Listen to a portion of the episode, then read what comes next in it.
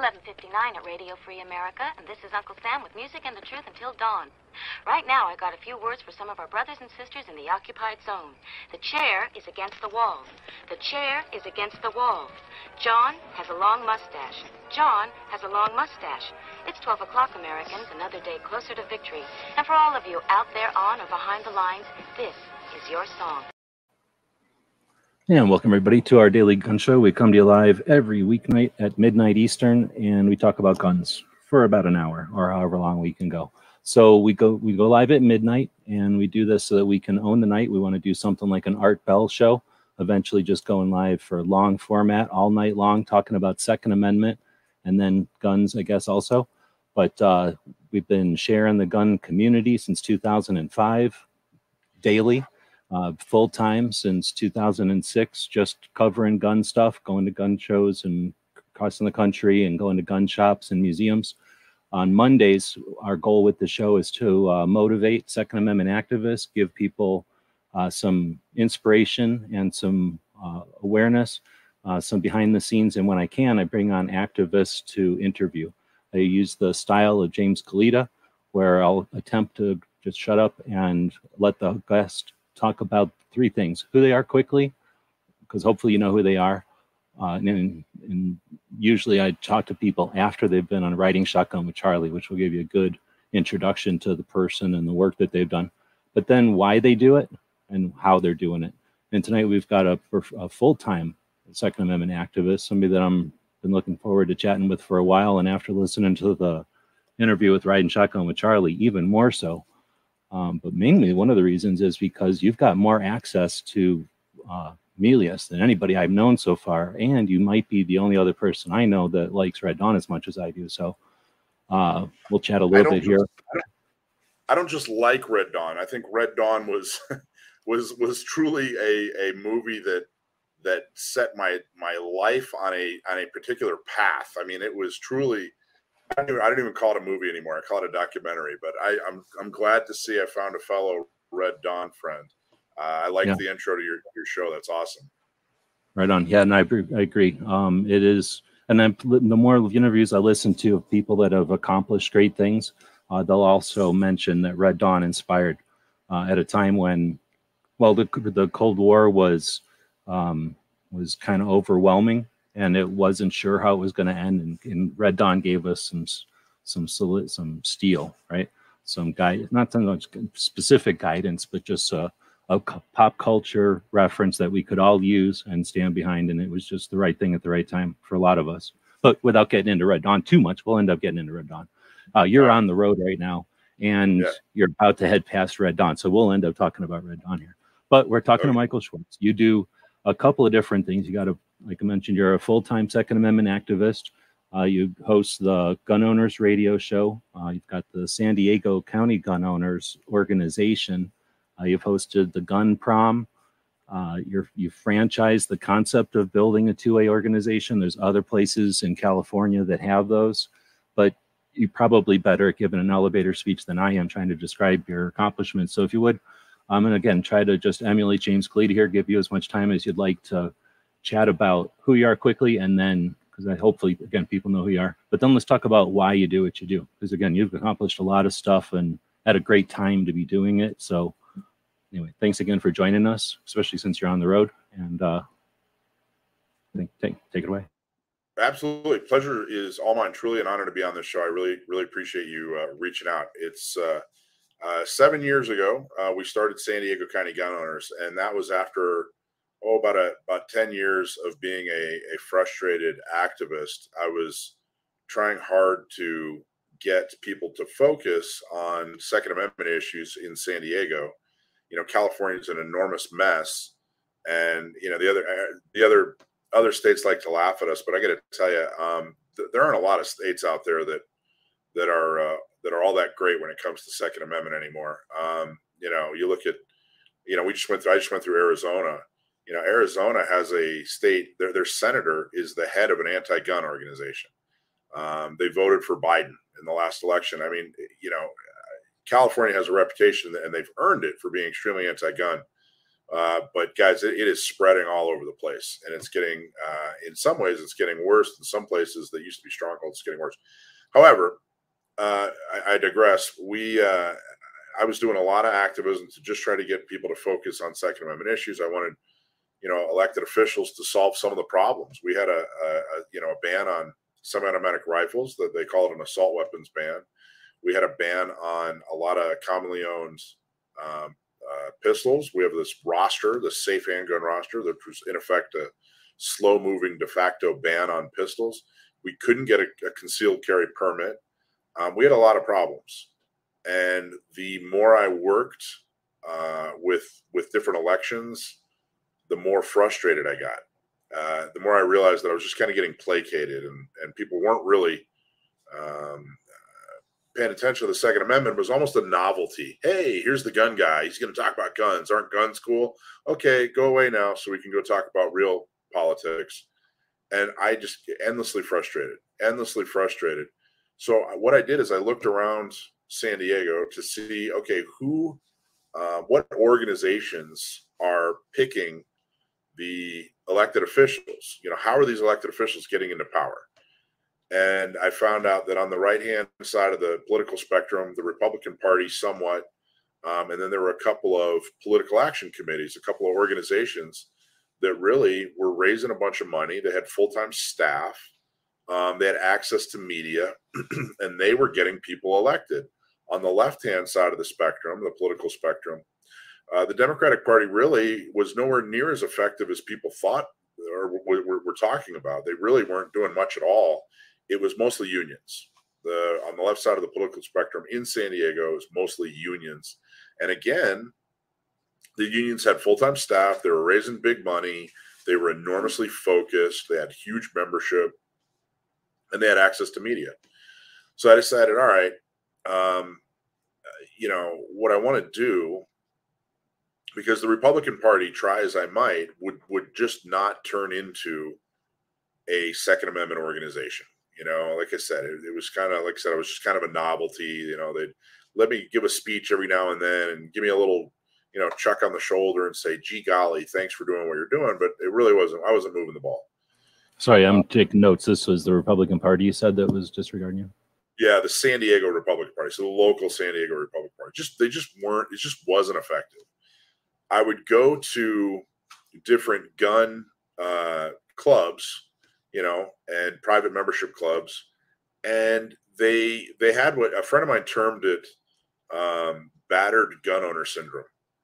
In that they just thought, you know what, if we just don't make any noise, if we just don't rock the boat, you know, if we're real quiet, uh, everyone will just leave us alone. And they were they were so used to losing um, that they just didn't they didn't want to rock the boat. They just thought, hey, just leave us alone, and we, we don't want to get involved. So I figured out that that wasn't going to work. So uh, I sat down and really designed a, a plan, an idea that incorporated all the winning pieces, but focused it entirely on the Second Amendment. And one of the first decisions I made was was to name the organization um, and name the organization so that it's crystal clear what we're doing. Um, I got a lot of advice from people that said, "Oh, well, you you should call it the you know, the freedom and liberty coalition to do good thing or whatever, right? All these convoluted names. And I said, nope, I want to go right for it. We're going to be San Diego County gun owners, period. Um, and so it's crystal clear what we're trying to do, it, you know, and, and, and then it's, it's crystal clear that we're, we're laser focused. We don't, we don't get involved in any other organizations or I'm sorry, any other issues. We don't have, uh, uh, formal ties with any other organizations. We have our agenda, and it's the Second Amendment. Period. So we decided, I you know, we put together this this plan, this program to have full time staff to take membership, and uh, the donations from the membership would uh, would do all kinds of things, but mainly it would help people get elected. We'd get people who we vet um, the resources they need to get elected. I didn't want to compete with other organizations. I didn't want to do what was already being done. Even if people thought that it wasn't being done effectively enough, I didn't want to fight with people on my side. You know, I didn't want to split hairs and I wanted to do something that wasn't being done. So we decided to focus just on local politicians. So city council, school board, sheriff, county board. Um, I also didn't want to rely on. I felt like the gun community, and I, we, we're still. We, I think this is still a problem. The gun community is too reliant on lawsuits. Uh, we have way too many eggs in the lawsuit basket, and I think that it. Um, I think part of it is that uh, we're lazy. You know that we don't want to go out there and walk neighborhoods and get people elected and do the hard things like raise money. We just, you know, oh well, we'll just sue, and then that's that.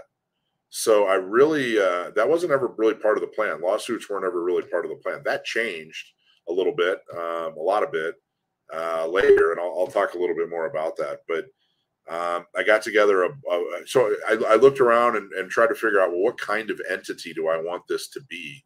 You know, it, it, do I want it to be a private business like an LLC or a corporation? Uh, it can't be a 501c3 that's a charity and they can't get involved in politics. Should it be a 501c4? I didn't really know. So I, I just picked a lot of people's brain and came up with a, a uh, political action committee, a, a PAC. Um, and the PAC gives the most, most amount of leeway uh, especially when it comes to political activity. And we could do everything we wanted. Uh, we could endorse candidates. We could give money to candidates. We could spend money on behalf of candidates. We could take donations. We could have full time employees. We could do everything we wanted.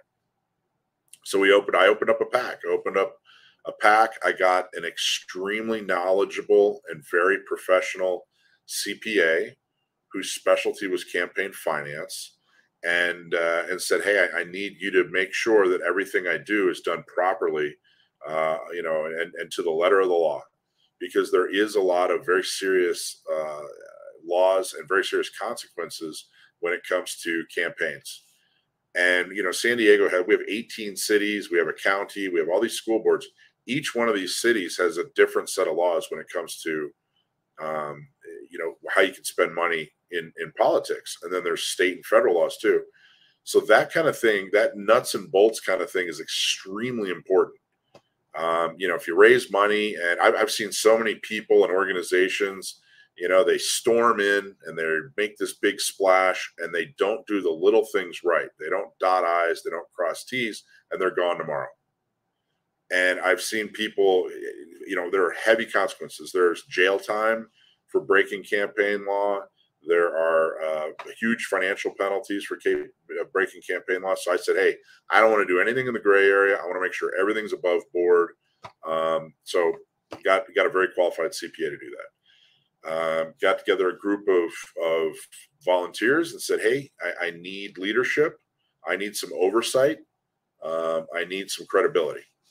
And uh, so, boom, you guys are my board. We put together bylaws and we started taking membership and the first year was touch and go. It was really really tough. Um, it took uh, it took a while to, to gain some traction. I think the first year we what was first year we signed up 400 members, um, but that was you know it's like that was 400 cups of coffee. You know, for me, you know, sitting down with people saying, "Hey, I have this idea. Please help." Um, I remember it was about a year into it when we got the the first person who signed up that I didn't know um, you know, who I hadn't personally solicited.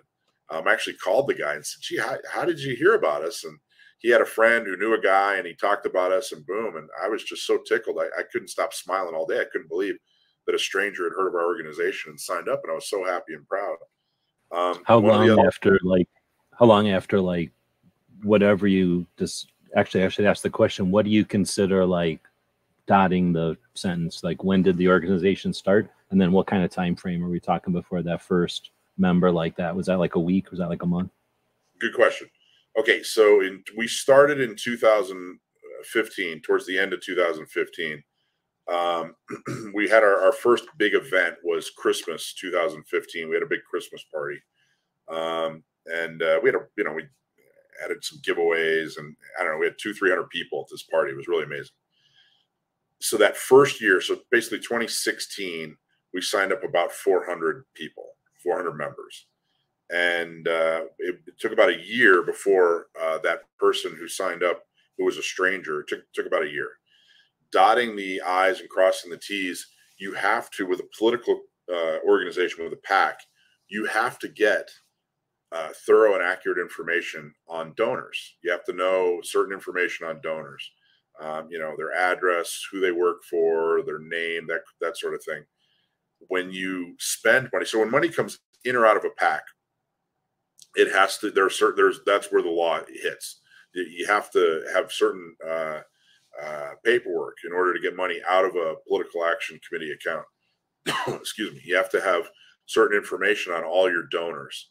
Um, so that's really the serious stuff. You know, when money moves in or out of the account, you, you have to do it properly. It has to be the right paperwork. It has to be for the right purpose. It has to be. Yes, right you don't have like drone accounts with some rich person who creates a thousand drone accounts with whatever the amount of money is so that they can move money to political campaigns under the thresholds or something, right? Exactly right. So if if, if the maximum amount you can give is five hundred dollars to a to a to a uh, candidate, this prevents you know you from giving five hundred dollars and your business from giving five hundred dollars and your you know some alias giving five. Exactly right. That's exactly what they're trying to avoid. but the other thing they're really trying to avoid with a lot of these these campaign laws um, is they're really just simply trying to stop organizations from having such a big impact um, because they do. You know, PACs have an enormous impact on elections.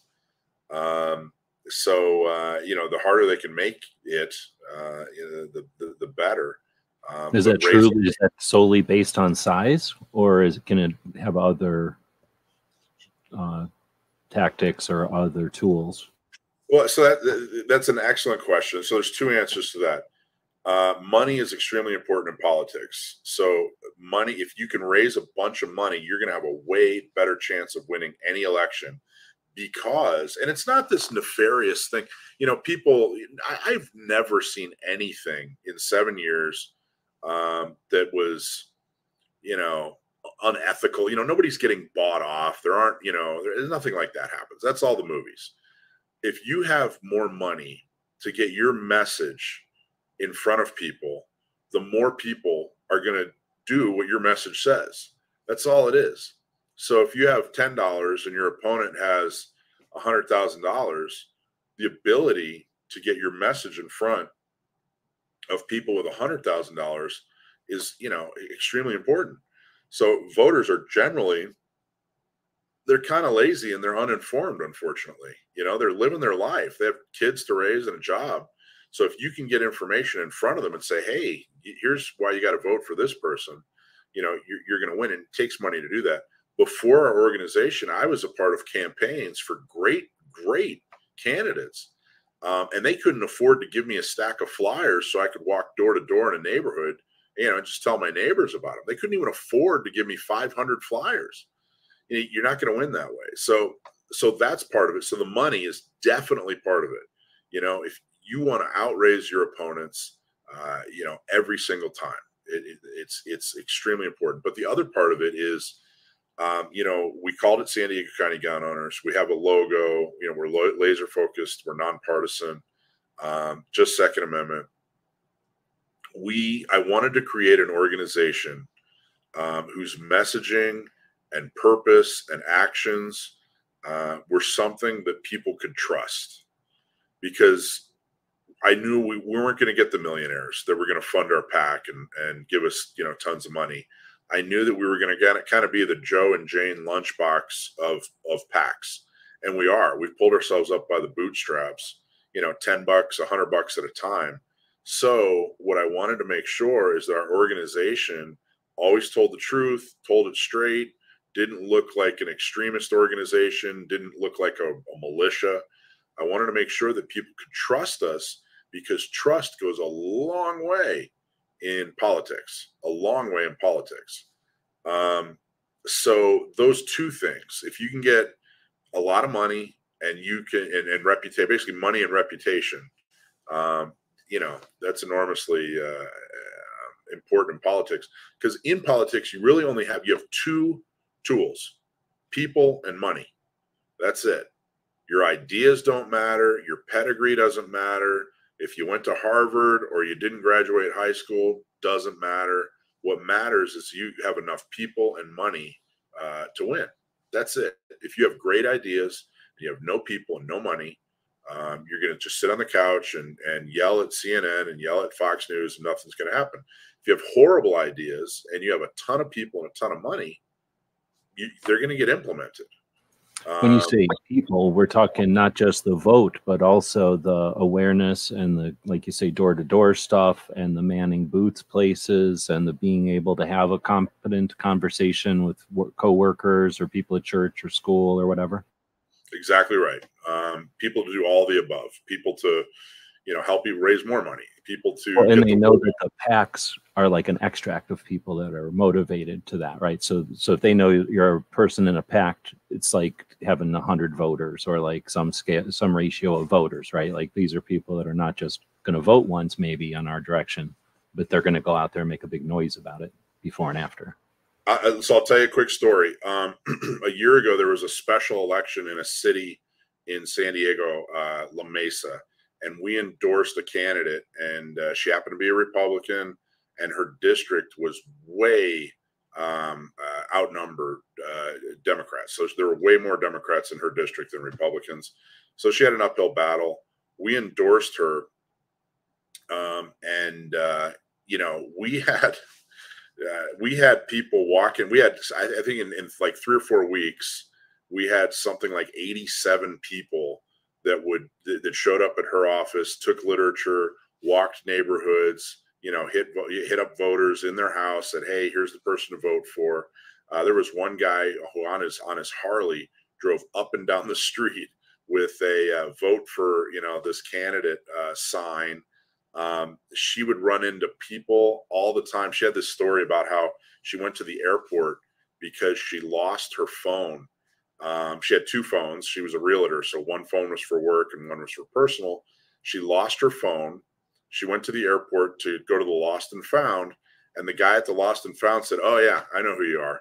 She's like, "Well, how do you know who I am?" And, and the guy said, "San Diego County Gun Owners." And uh, she just everywhere she went, it was it was the most Fight Club moment I've ever heard of everywhere she went, you know, people had heard of her because of San Diego County gun owners. So it, that's a force multiplier. You know, people are going out and saying, "Hey, this that we trust this person who's been endorsed because we know San Diego County gun owners and we know they do their homework. And we know that they tell the truth, and we know that they, you know, do do all the all the things that are important when it comes to Second Amendment.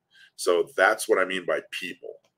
Um, you know, people wearing logo T-shirts and people showing up and being a part of organizations um, but their foundation is San Diego County Gun Owners. So that was a big part of what we did. We uh, um, we're up to 3,400 members, um, which I'm extremely proud of after seven years. Um, that first year, one of the other things that a lot of the organizations did is they had a, a gala. Um, they had a big uh, award ceremony gala where, where you know people would dress up, show up, um, so we started Gun Prom. It was actually called, it was originally called the Second Amendment Celebration Dinner. But all these activists got dressed up. They, I, I tell people that we, we hosed ourselves off and, uh, you know, took off the, the 511 and the, you know, all the other gear that we, we wear at the range. And we, we put on suits and we went and had this gala. And someone made the joke that, hey, this is like Gun Prom. So it got, uh, it got nicknamed Gun Prom and you know we invite uh, elected officials and folks that are locally famous and uh, we give away awards and we just celebrate the second amendment and it's it's it's it's a show it's a fundraiser but it's also a showpiece. We invite the news they come down and cover it. Um, so that's been enormously successful. And the other thing is i i really truly the, the gun world uh, the activist world uh, when it comes to the second amendment has made an enormous mistake over the last 30 years um, in that they've they've ignored the media. They've taken on this idea that hey, we're not gonna we're not gonna get a fair shake in the media. Therefore, we're gonna you know forget the liberal media. We're just gonna ignore them. Well, that was that was a huge tactical error um, because the media now just goes and tells their story to ninety percent of the nation, um, and, and we don't get to tell our side. So I engage with media. I spend a lot of time and a lot of effort. First off, crafting our message um, and then reaching out to media and forming relationships, making myself available to anybody who wants to interview us.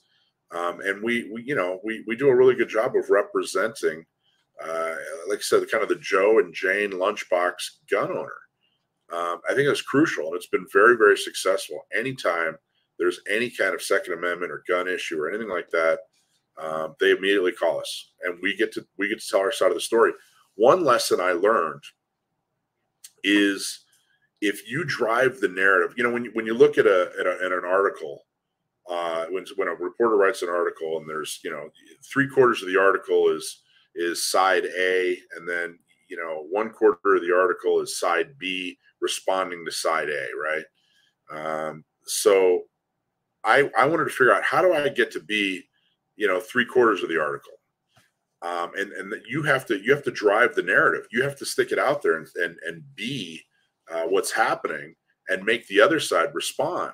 So one of the ways we did that a few years ago we came up with this idea uh, we had our $10000 gun show challenge. Every time a gun show would come to town you know the other the other side the anti-gun side would talk about how you know the sky's falling and all this horrible crime is happening and oh my gosh why are we having a gun show? And you know think of the children and all this whole thing. So we decided okay well we're going to have a press conference and the press conference the point of the press conference is to offer $10000 to anybody or any organization that can show that you can do all these things you know buy a machine gun without a background check or whatever while you know same day um, at, at, a, at a California gun show, show us that you can do that, and we'll donate ten thousand dollars. But we know that you're if you you know that you're not going to be able to do that, and if you do do that, that ten thousand dollars is going to have to go to your legal defense fund. So every uh, news uh, uh, station in town covered it. We got the write up in the local paper. We got three quarters of the article, and then the other side got one quarter of the article where they looked like buffoons. You know, it's hard to respond to something, especially when you're being reasonable and logical. So that press conference and that driving the narrative thing, that's that's another thing we learned is right off the bat, we got a lot of pressure to do marches and protests. And I, I, I don't want to do that. I don't want to do marches and protests. Um, we always look bad. Everybody always looks bad. They never work. Uh, you know, the last time a, a march worked was uh, you know Alabama in the '60s with Martin Luther King, and uh, that's it. You know, uh, nothing else has really worked. How about so, rallies? What's your feeling on rallies? Same thing: marches, rallies, protests. All it, we we all look like extremists. We don't have control of the message. You know, people show up and, and that are that are uh, maybe on the, the, the fringe and then that's who the uh, that's who the the news uh, um, that's who they target, you know, and we we look we look bad. So w- instead, I said when I, I, was talking to a friend, and he said, "Yeah, let's do this protest, let's do this march." And I said, "How many people do you think you could get to show up at a if we do a march or a rally? Like how, how many people do you think you could get to show up?" And he said, "I don't know, like a hundred. I said, "Well, that's nothing. That's a failure." You know, I said, "What if we get those same hundred people to show up at a press conference?" you know, because only what five, ten people usually show up at a press conference. Let's get a hundred people to show up at a press conference, you know, because now, you know, same thing, same message, same speech, but now you get TV cameras and you got a hundred people there. That's a story. So we don't do rallies, protests, marches. We do press conferences and press releases. Um, and that helps us get our name and our message and, and our voice you know, into people's living rooms, you know, where, where the six o'clock news, where, where we've never been before. So I really, I don't do protests rallies or marches ever. I just don't. We show up at city council meetings, we do press conferences, we do press releases, we do media interviews, and that's been enormously successful. I, I think, and and you know, this January 6th thing with Trump, um, I think that's the best example of what I'm talking about. Um, I mean, they just absolutely. Eh, That's definitely off, the largest scale, right? I mean, people will have different opinions on both sides because there's, you know, the whole like peaceful protest thing or whatever. Like, there's two sides, all of those issues too, and people are willing to accept one version of how that went down, but then they're only willing to accept one ver- knowing there's two versions of everything. You know, it's like they're people are often selective on which one they're going to take accept the one version of but I think you're right. Like there's very difficult to to you might have the best message in the world put out there, but they're going to do whatever they want. There was a classic picture back in the day of a bunch of people that went to a gun buyback and they went there armed. They went there with sidearms and long arms over their shoulders. And from one angle, it looked like they were at some kind of standoff. And from the other angle, they were sort of doing the, you know, the guns aren't the problem. Ask me why. You know, they're trying to be peaceful but armed. You know, the awareness type of thing. And it was all about the pictures. The two pictures were showing you the two messages taken from the exact same thing, right? So right. I think that's what you're trying to say, right? So it's interesting. Exactly so, um, yeah, it's exactly what I'm trying to say. Is it, and, and you know the, the January 6th thing, put aside where whatever you whatever uh, wherever you are politically on that just look at it from a PR standpoint. Um, did the people that day uh, further their message with people that that disagree with them? No, you know they made it worse. They made it worse. So we've we don't we, we've completely avoided that. We we really truly we want to reach out to, um, you know, we want to reach out to people who agree with us, the low hanging fruit, and get them involved. You know, doing something meaningful, doing meaningful activism we want to reach out to people who are on the fence who can easily be uh, influenced and educated to to agree with us. And we want to reach out to people who are uh, who disagree with us and we want to be able to figure out what you know what what what makes them tick um, so that we can resonate with the, with with them. You know i don't want to tell them what's important to me about the second amendment i want to know how can I make the Second Amendment important to them? And one of the ways uh, we do, I, I, we figure that out uh, is there's a book uh, uh written by a guy named Jonathan Haidt, H A I D T, who is a self-proclaimed left-wing uh, uh, NYU professor, and he wanted to figure out how how how do people make decisions on, on politics? You know, how do they come to their conclusions? and he figured out that there were really six moral foundations that people base their decisions on. Uh, sanctity was one of them, authority, liberty, um, caring, fairness. There were six of them. And he found out that if you're right of center politically, you typically value all six of them pretty equally. And if you're left of center, you really only value uh, caring and fairness. So let me give you an example real quick. So, like a uh, uh, one of the six moral foundations was was. Oh, sorry, what, what was his name again? I'm just trying to take notes. What's was sure? Jonathan Haidt, H A I D T, H A I D T. Um, and it's the six moral foundations theory. Um, so one of those six moral foundations was uh, or is um, sanctity. So if you say, "Hey, look, I care about the Second Amendment because it's in the Constitution," The Constitution is the founding document of our country, and and that's important. You know, it's written by great men, and we founded this great nation. Okay, so that's based on sanctity, the sanctity of the Constitution. Now, if you're talking to somebody that doesn't value sanctity, they're not going to care. You know, you're not going to convince them. If you're sitting there saying, "Hey, you know, the, the Constitution is important to me," but you're talking to somebody who doesn't care about the sanctity, you know, or the importance of the Constitution, you're never going to convince them. So he found out that most people, pretty much across the board, like political um, opinions that are founded in uh, caring and fairness.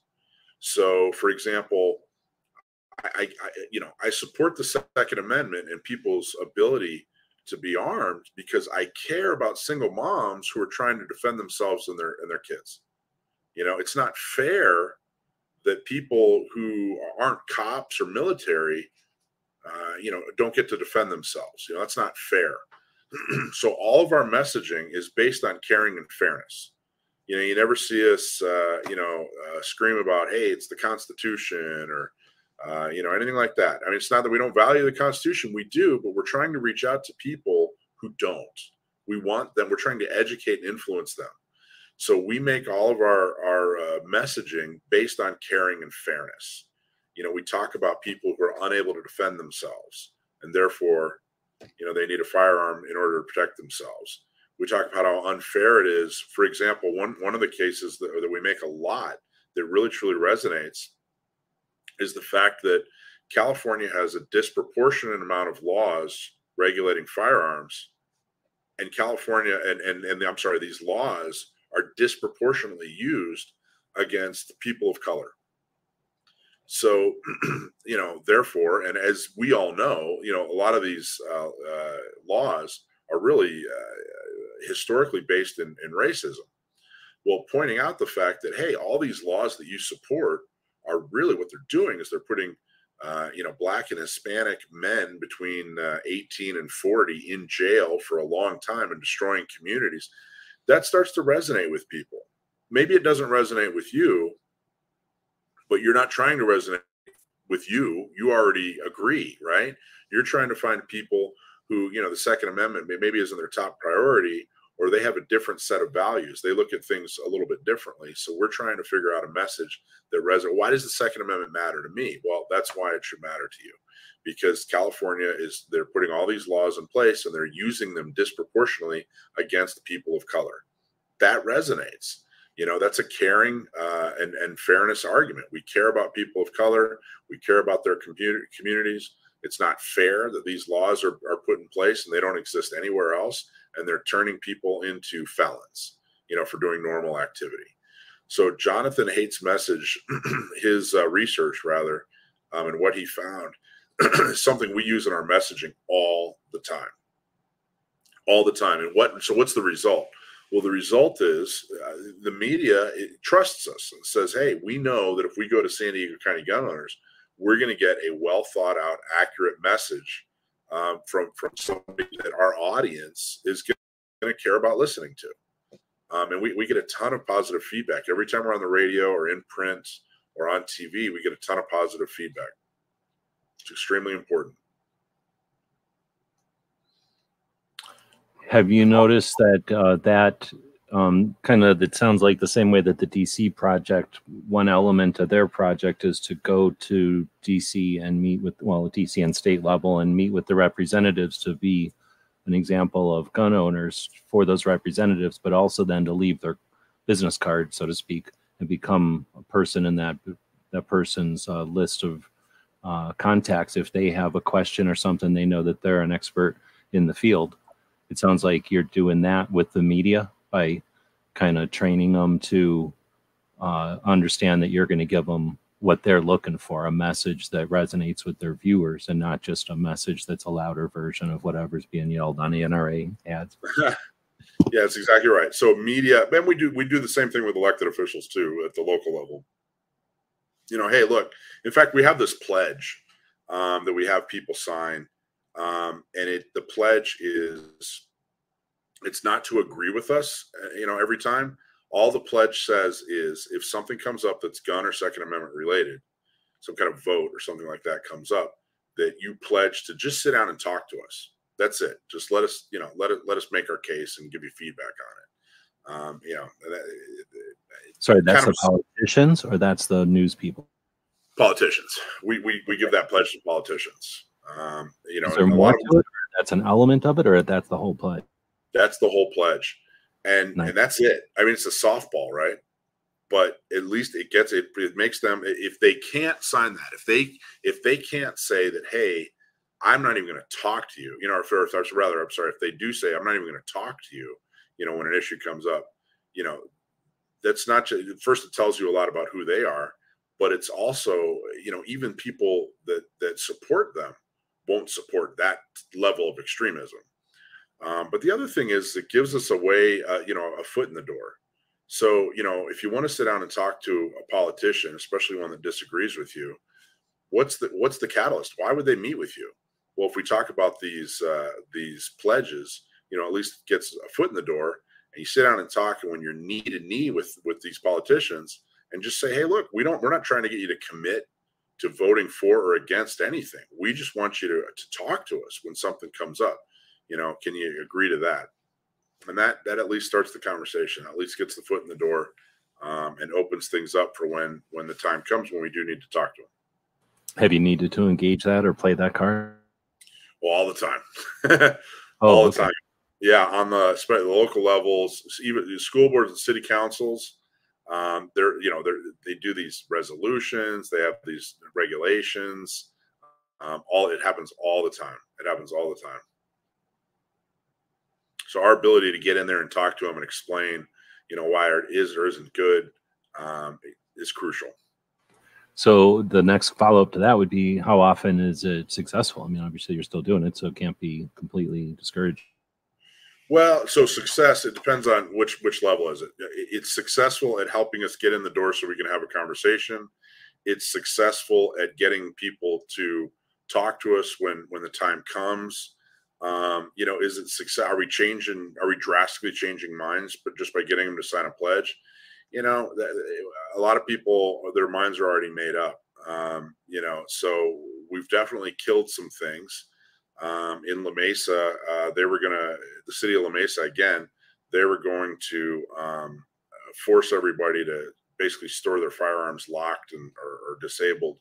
Um, that was a regulation that was coming up, and we, we we got that killed. We got at least one of the people who really truly wasn't on our side necessarily. He was kind of you know wobbly. Um, we helped get him to to vote uh, with us by you know being reasonable, having an open dialogue, having a relationship, that sort of thing you know that being said there's a lot of like the the city of san diego has nine city council members um, eight of them are, are you know vehemently opposed to uh, the second amendment uh, so no matter how many conversations you know how, that we have with them are we going to change their mind probably not uh, the real solution is to get the right people elected so we don't have to change their mind we already know they're going to make the right decision um, but uh, you know, it's it's.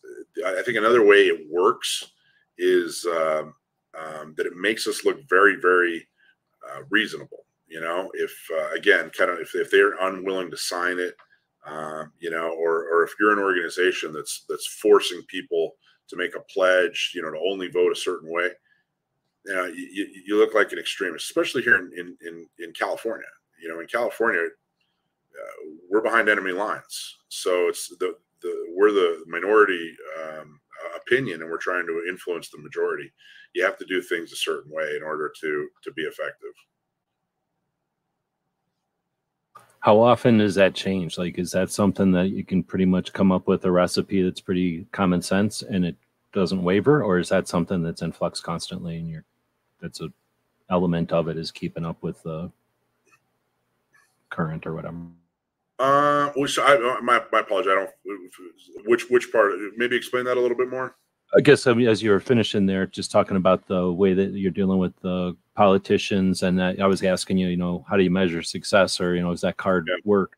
And you know, you said sometimes. So I guess I was saying, um, uh, nope, I lost it too. So yeah, trying to talk and type everything here. Well, I, um, actually, that's okay. I, I think I understand what you're saying we I, I can tell you that the more members we got, uh, you know, when we only had 400 members, you know, we were kind of gee golly gosh, it sure would be nice if if you you know, I mean, we were still aggressive and straight to the point, but you know, we also knew where where we stood in politics with with over 3,000 members and with a you know six figure uh, budget. We're actually able to spend money on on campaign. I you know things have things have definitely it's a little bit more uh, it's we can definitely be a little bit more uh, have a little more swagger you know have a little bit more influence.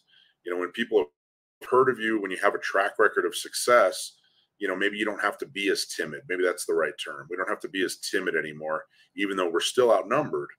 Uh, people have seen that hey you know what? We have a number of times been the difference between winning and losing in elections and we've definitely been the the difference between winning and losing um, when it comes to these resolutions and regulations and that sort of thing. You know, if you can blow somebody's phone up or or uh, you know convince people not to you know, that sort of thing. So uh, that's changed a little bit.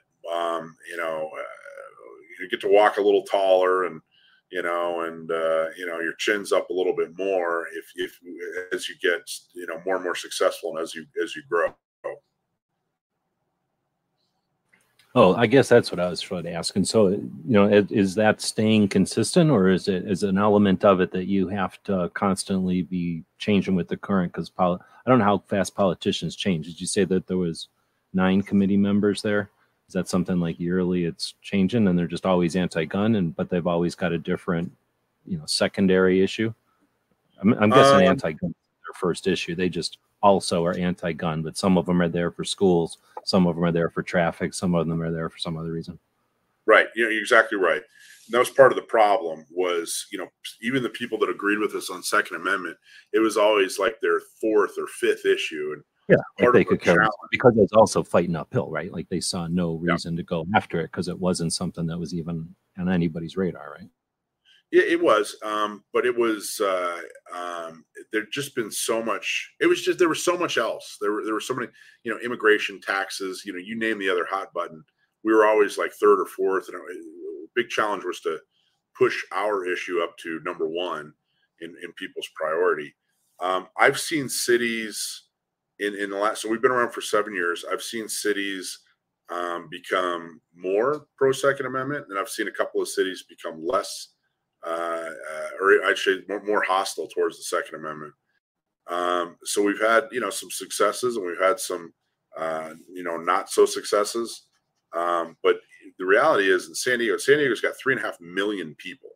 You know, we're bigger than like 19 states. It's an enormous county. But uh, the reality is, more people own a gun, more people carry a gun, more people vote based on guns, uh, more politicians are in office because of guns than ever before in San Diego. Um, so you know that part. There's a lot, a lot of, of uh, victory. Um, uh, you know, even though there's you know some, there's no such. I, I, I, I say I like to say that there's there's two kinds of people out there. There's people who agree with me, and then there's the undecided. So uh, you know, the people that that don't agree with me, the anti-gun folks, well, they're just undecided. We're just going to have to keep working on them. So you, know, you only lose when you stop when you stop uh, when you stop playing the game. So um, some things have gone our way. More, I'd say, by and by and large, more things have gone our way than haven't. Um, but we just keep fighting. And th- there's no, and I think you know, you're talking to activists. There's no end. There's not a day where where it's over. Um, you know the, uh, the you know the price of, of, of liberty is uh, you know ever vigilance, right? Isn't that the isn't that how it goes? I mean, you Rights, have liberty, to. is eternal vigilance. Yep. Yeah. Um, so there's never going to be a time where we can just hang up our hats and say, "Hey, we're done." You know, everything's you know uh, everything's gravy now. Um, you know, it- but the importance of like San Diego County gun owners, of course, Orange County gun owners, and Inland Empire gun owners, is now there's an infrastructure so that we can continue having these this message and get the, the message out there on a consistent basis.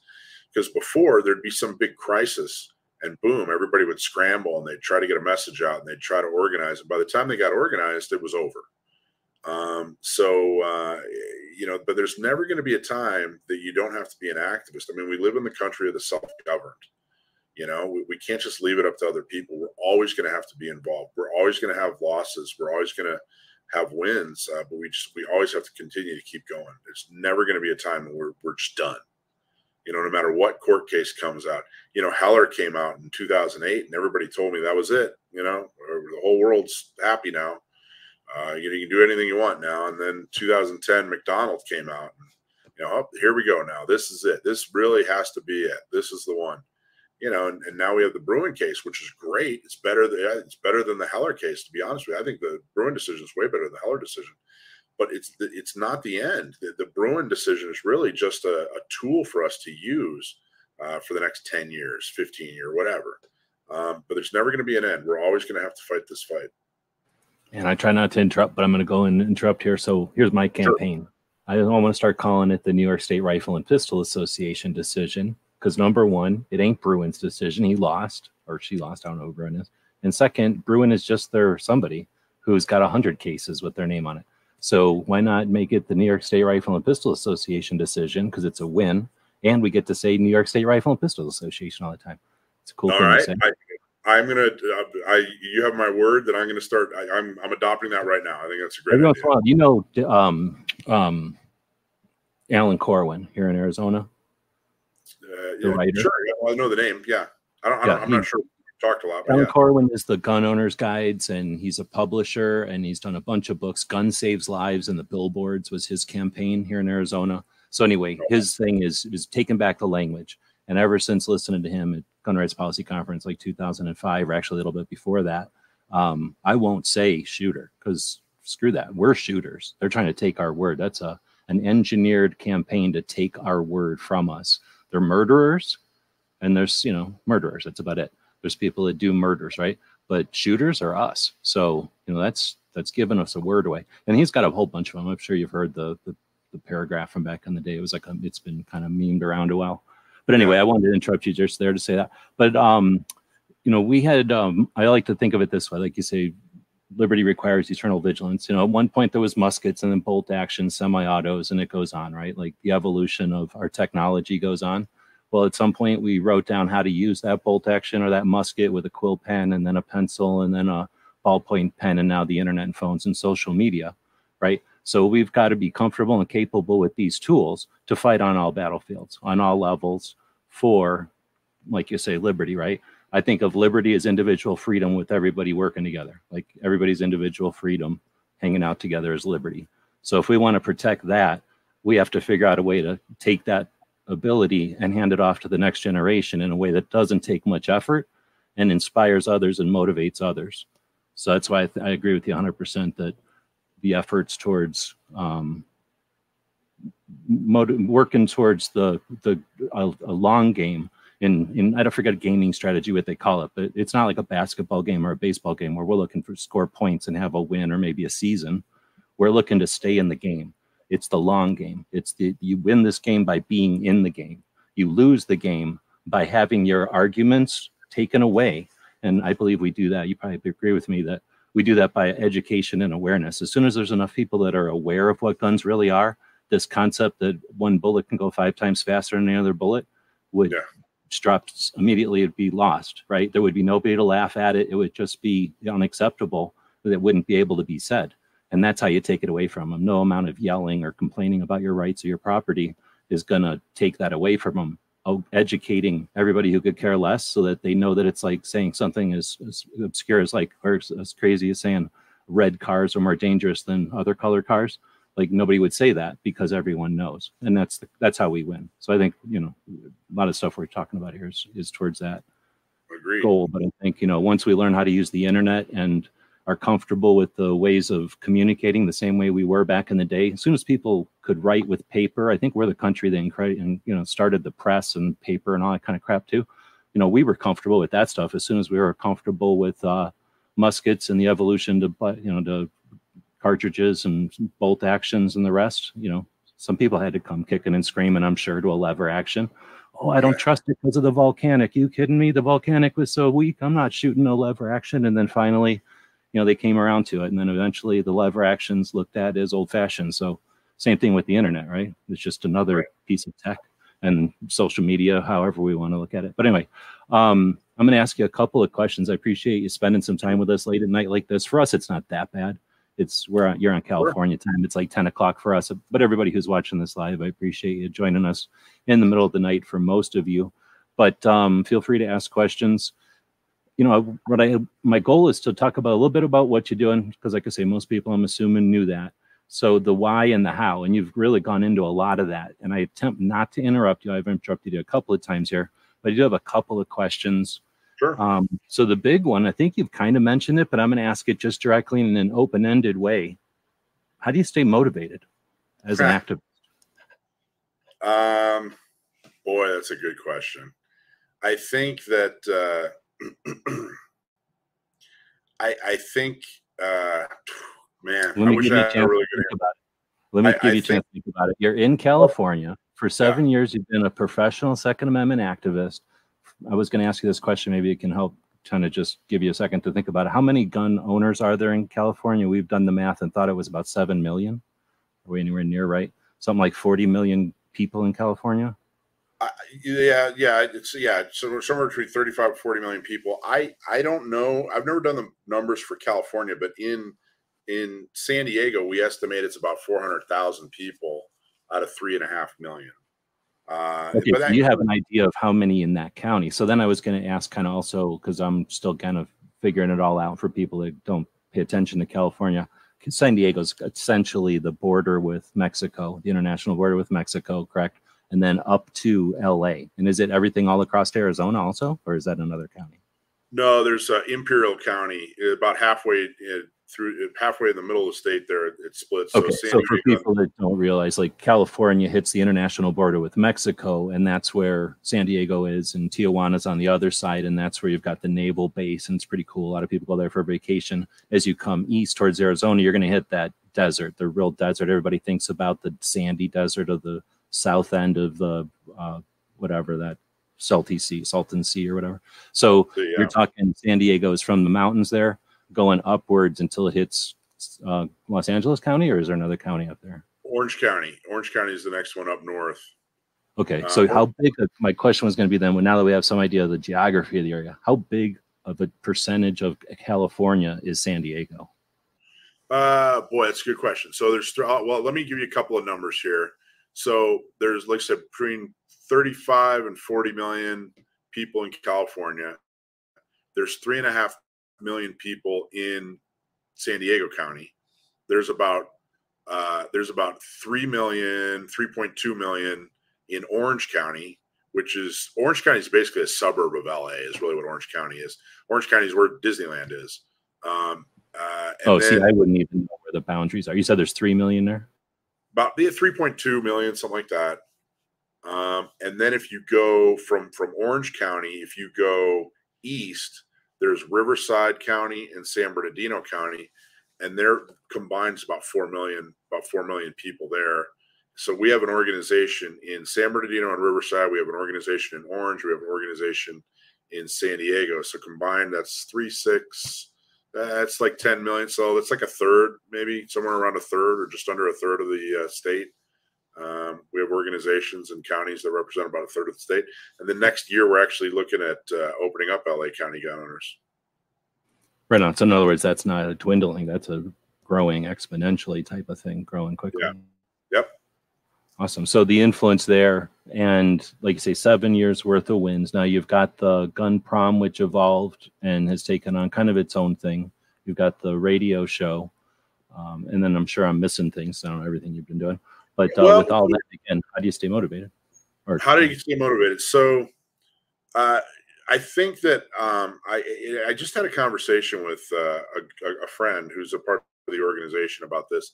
You have to focus on the positives. Um, you have to focus on you have you have to define you know success for yourself. Um, so you know if if if you just sit there and think, gee, gosh, this this didn't go right and that didn't go right, and we didn't win here, and Biden and and this and Gavin Newsom and all uh, da, da, da, da, da, da. yeah, you, are gonna lose motivation. But if you if you think about you know, hey, I, I just had this conversation with this guy who didn't like guns and now he does, or hey, I just trained somebody, or hey, I just I just did a, a fundraiser, or we just did an event. Um, you know, focus on the positive. You know, all the the, the, little things. That, you know, uh, make sure that you're defining your success and that you're not you know, kind of this Eeyore, like, gee, nothing's ever going to go right. You know, this Debbie Downer. Oh, golly gosh.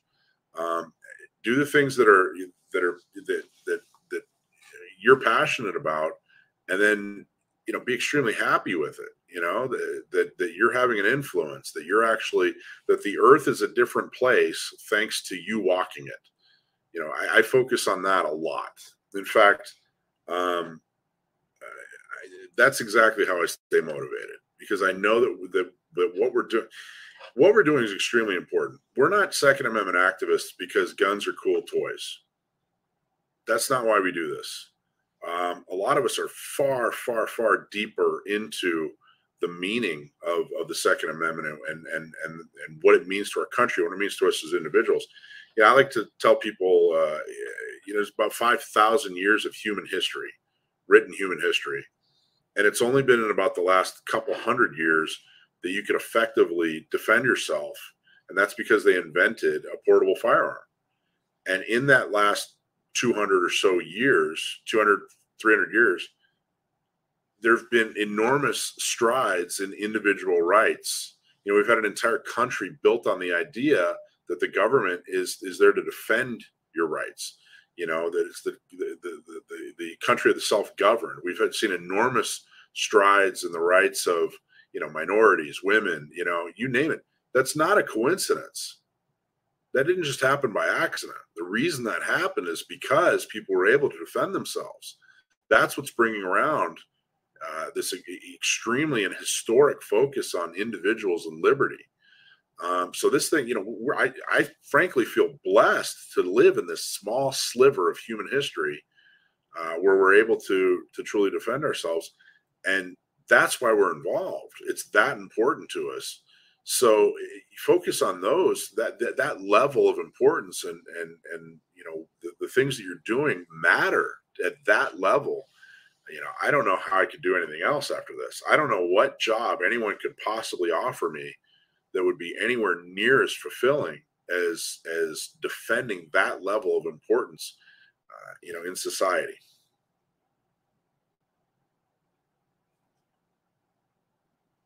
Well, I guess if we're going to catch you off guard in the middle of the night with a question like that, we'll accept that as an answer. So appreciate it. that was a great answer.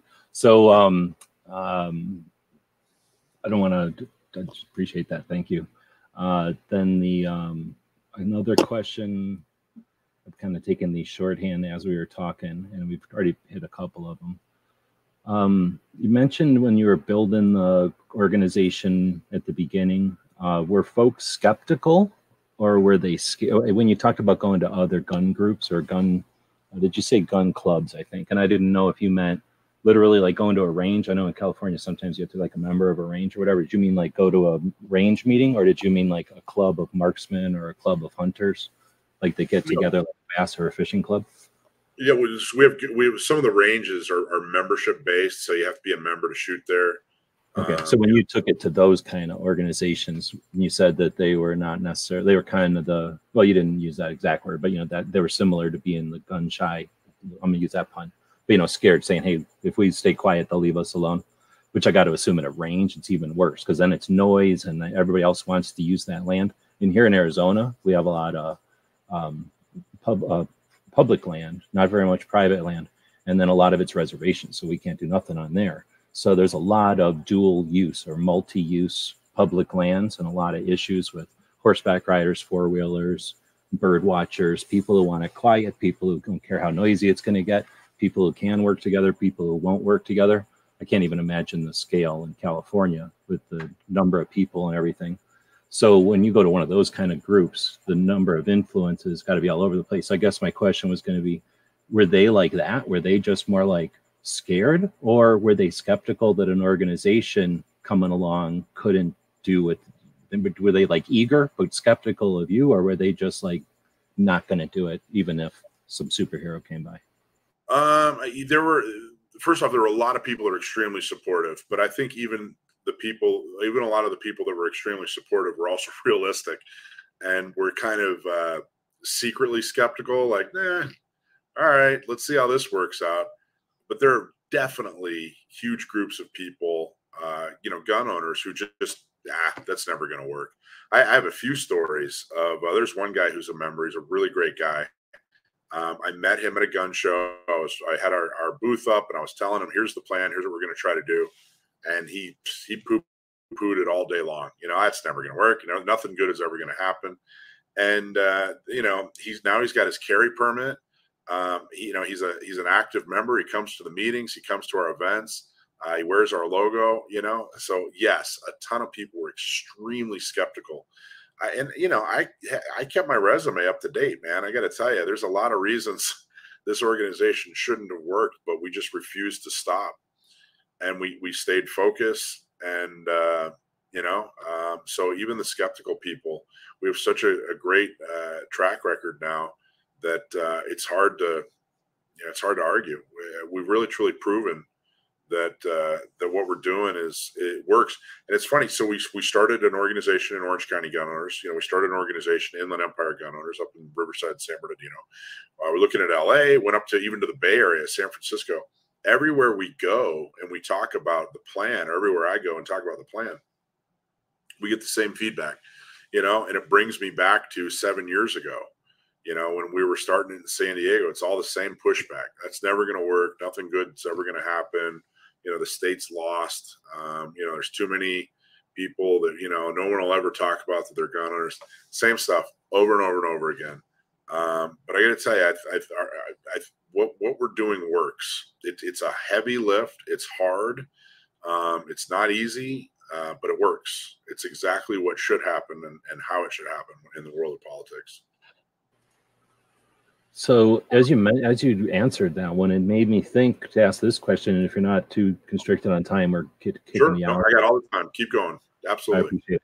So, uh, well, be careful because I will go long, but I appreciate it. So that problem that I, I've haven't had the opportunity to ask too many people this question, but I think I might start asking it in my rotation. Um, but you're in California, and from what you just described, it sounds like you've probably had more contact with and probably more frustration from and with. So my question is, how do you feel about and how do you deal with Fudds? um, I, I think that y- you have to remember that they're on your side. You know, um, so I'll uh, I, I I always ask. You know, people ask like you know, people, typically how it happens is someone will ask me a question, I'll answer it, and then they'll say, "Oh, well, so and so says it's it's the opposite," and then I'll just go right to them. Hey, man, uh, you know, here's who I am. Here's where I'm from. Whatever.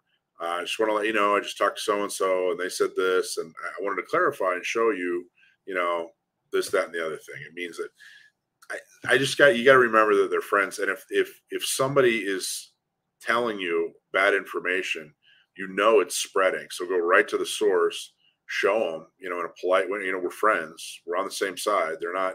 No need to be rude, and just you know, hey, here's what's going on, man. But but then you got to remember too, you can't sit, you can't spend a career if this guy's not going to believe you or he's he's not going to whatever. He's never going to, you know, come around exactly your way of thinking. You got to be able to walk away. You know, all right, well, thanks. You know, um, but that's another uh, that's another advantage. You know, we have Gun Owners Radio, we have our blogs on our website, we have a lot of of channels that we've set up. So if we do need to get a message out, we're able to do it. So, uh, so I'd say to handle Fudds, do two things. One is go right directly to them, be super polite, put your arm around them, and say, "Hey, you know, let me show you why uh, what you're saying isn't accurate." Um, and then two, you got to just be more effective at, at, communication than they are, make sure that you set up, you know, the ability to, to to communicate with people so that your message gets out in front of their message. Oh, okay. So I was actually, I'm trying to take notes, but that was actually took me in a different direction. So, in other words, don't try to necessarily have some kind of word battle with them if they're not interested and you try to explain it as best you can and they're not budging. Just to put a clear message out with your position to challenge or just to be another example for people who might be listening. And that's, yep. that's awesome. Yeah. So then you're not really confronting them as much as offering well, and the thing is, uh, there's hardly too many Fudds that are out there effectively getting a message out on too many platforms. But right. uh, yeah, I appreciate that because, like I said, I mean, California's got a whole different situation going on there. You've got a whole history of stuff and just so many different, so many more people than most of us have to deal with. You know, it's just a different, everything's different situations there.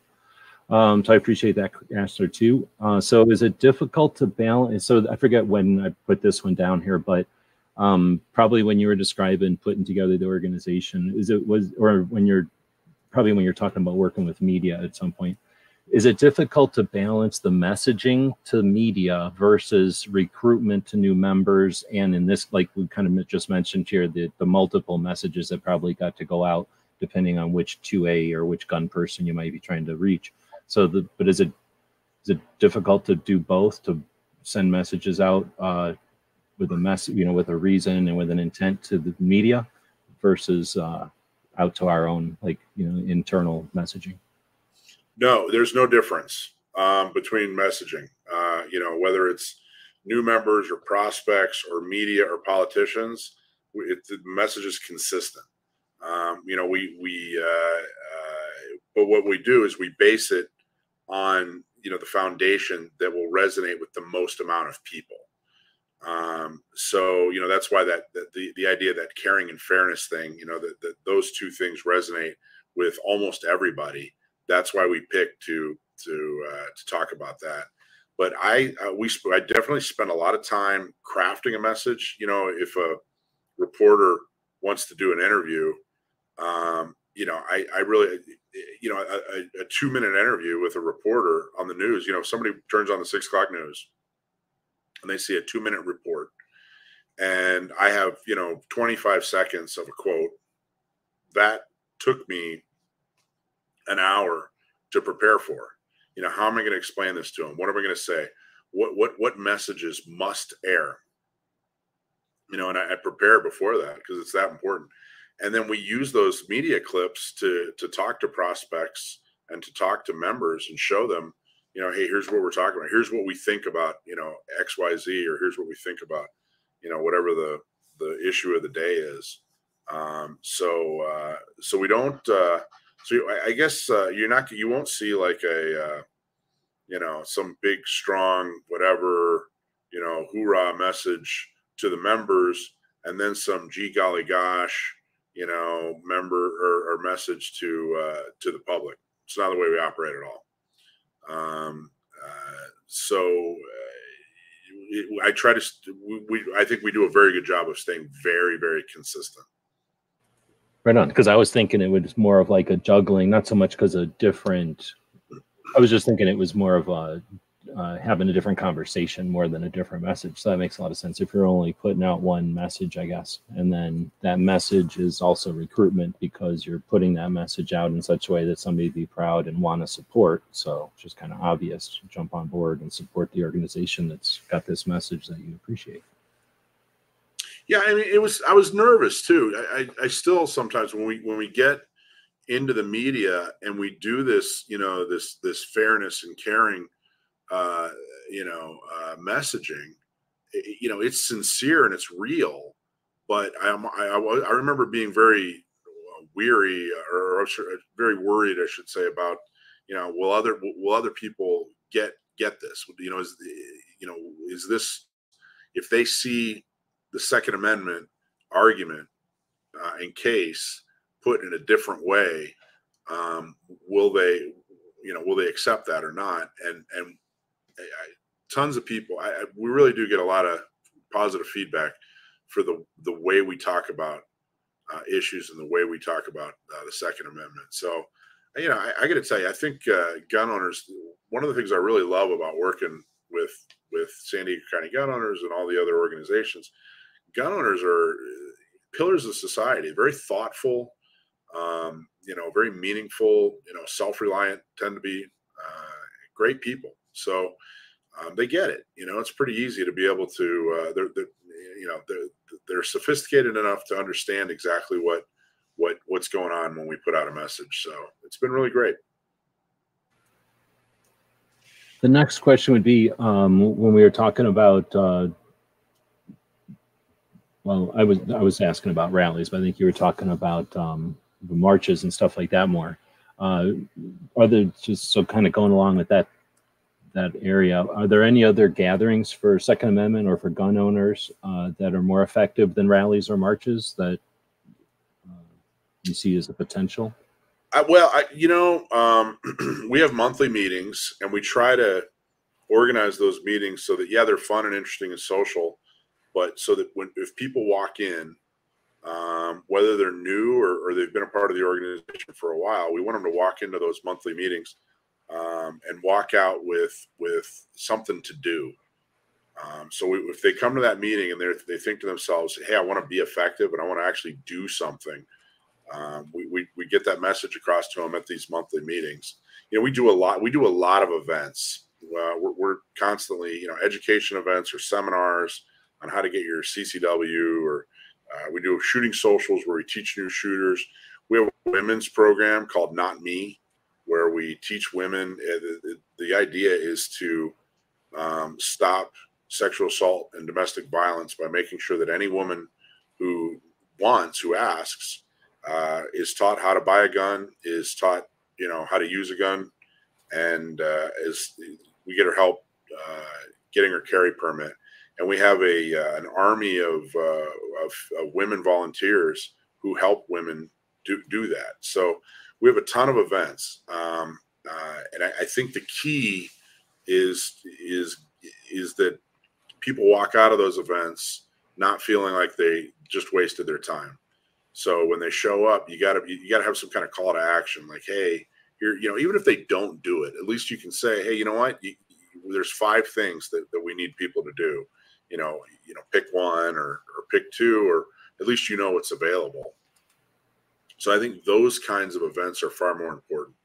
You know, rather than organizing a you know a rally or a march or a protest, organize a you know support for a campaign, a neighborhood walk, uh, organize uh, some kind of educational seminar, um, you know, something like that. I think that's far more effective and and and, and important.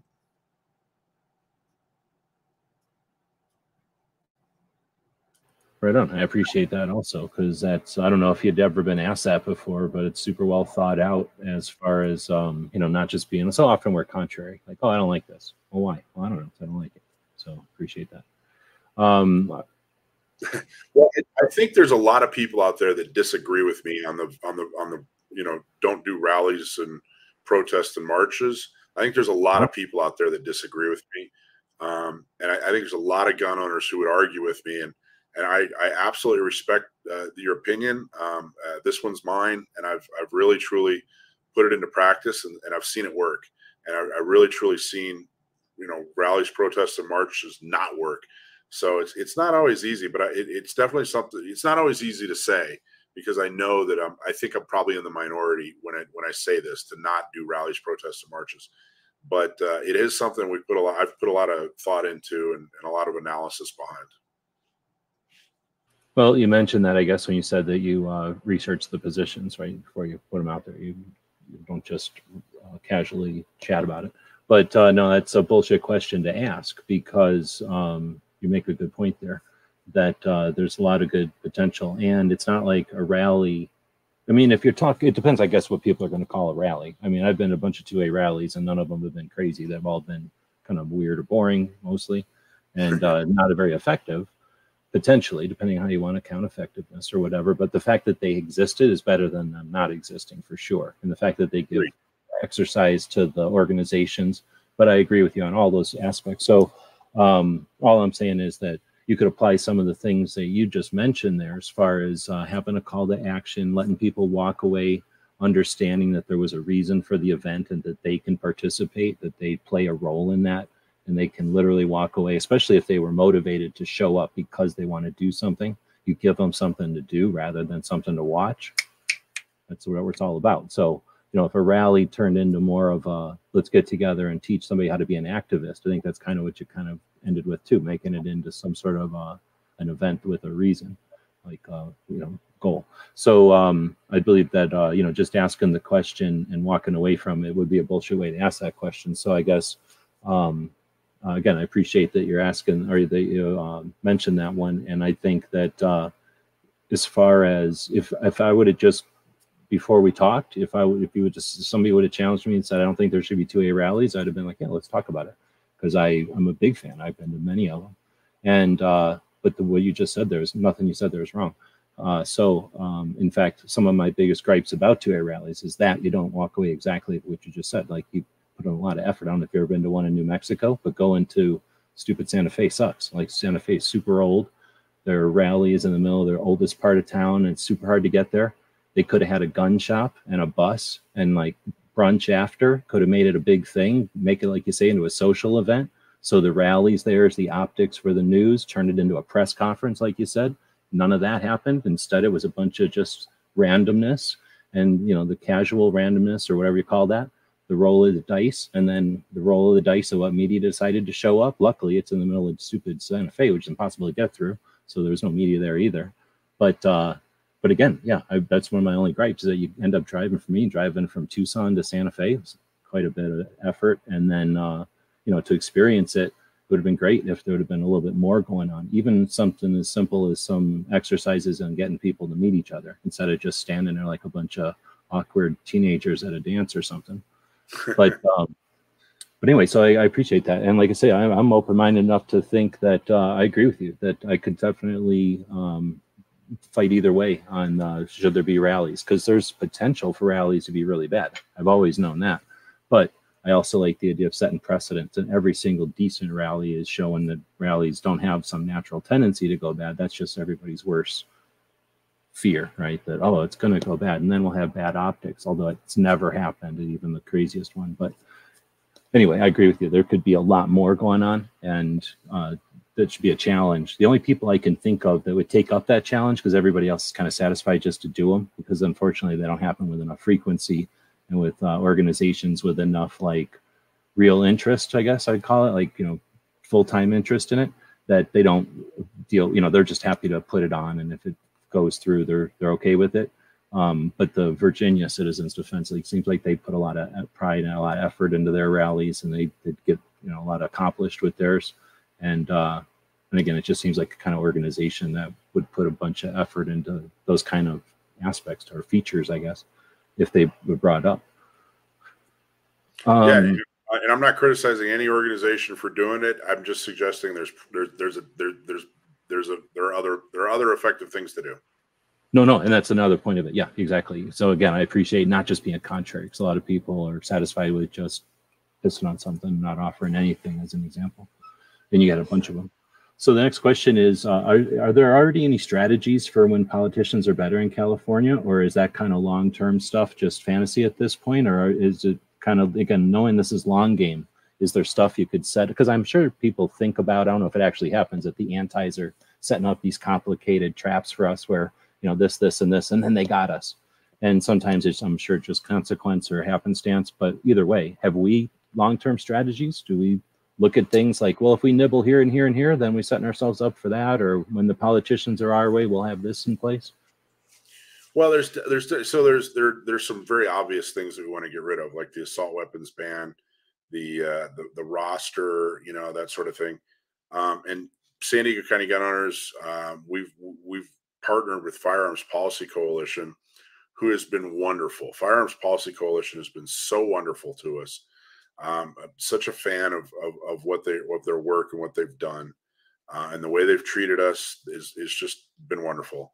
Um, we've partnered with them to do some uh, some lawsuits. We're plaintiffs in some lawsuits, which we're very very happy about. But really, there's so much culture to change, and the way we're changing the culture is number one with with carry permits. Um, you know, there were about 1,100 carry permits in San Diego County when we started, and now there's over 6,000, um, which is still not enough. And they're increasing by. Oh, sorry. know, sorry to interrupt. What was the numbers again? Uh, started seven years ago. There was about 1,100, and now there's about there's over 6,000, 62, 6,300, something like that. Right on. and it's increasing by about 200, 200 a month, uh, give or take so that's that's great. But what that's doing, and of course we're we're introducing gun ownership to people, and uh, you know we're getting people elected, uh, you know, based on their their views on the Second Amendment. What those three things are doing: getting permits, turning people into gun owners, getting people elected based on their Second Amendment views. That's actually changing the culture. So uh, the gun laws have been so bad in California that you know San Diego there's an entire generation, maybe even a generation and a half of people who have no experience with firearms uh, at all, let alone carrying one for for defense. So uh, we're we're that's kind of the short, medium, and long term plan is is to help change that culture. Um, I, I think along the way, you know, there's not like a point like, well, how many people have to be gun owners in California before you know everything's solved? I, along the way, the more and more people, the more and more we change the culture, the better and better things get.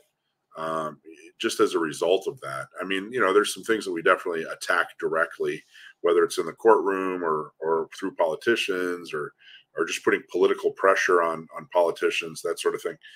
Um, but uh, that culture is is really what what we're focused on on changing. I we I've met you know we were going especially at the beginning I'd go around and say hey you know if you're a voter you need to worry about the Second Amendment here's our voter guide and whatever and I'm talking to voters who have never touched a gun before and they're 40 50 years old so uh, I, I realized that hey we we, we got to get we have to get them to, to a point where they they actually have experience with what I'm talking about before that we can get them to care about what what I'm talking about.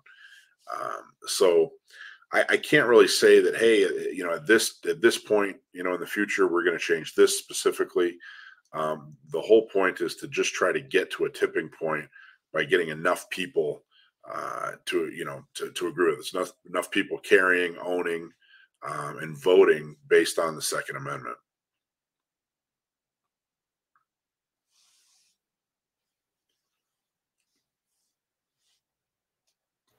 Sorry, I stepped away to get a drink here. So, along those lines, is there some kind of projected, or is there any way to know? Because I know population changes, but is there some tipping point where we have enough votes, or like you have enough gun owners on board to be influential to enough that politicians are listening to you like they used to listen to the NRA on the national scale?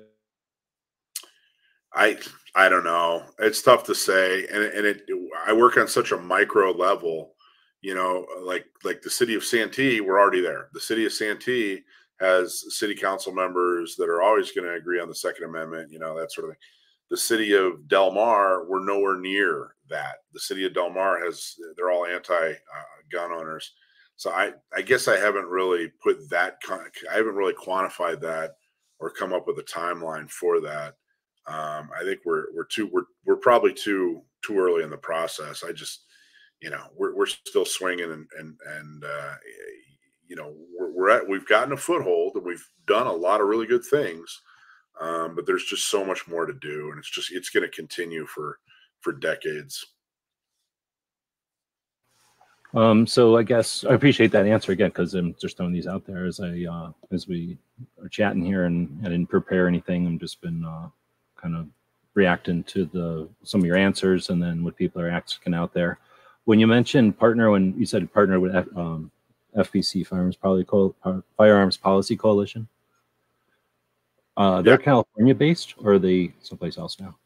Uh, I, am not sure. I know they started in California, but I, they've definitely gone national and even talked exactly. about going international. And I'm not totally sure their whole like uh, origin story and stuff, but at this point, I think to summarize them, I'd say there are a bunch of lawyers that look at things through the lawyer microscope or whatever, and then address things. You know, if the if the hammer and the nail analogy, they're lawyers and they're looking for lawsuits, for the most part.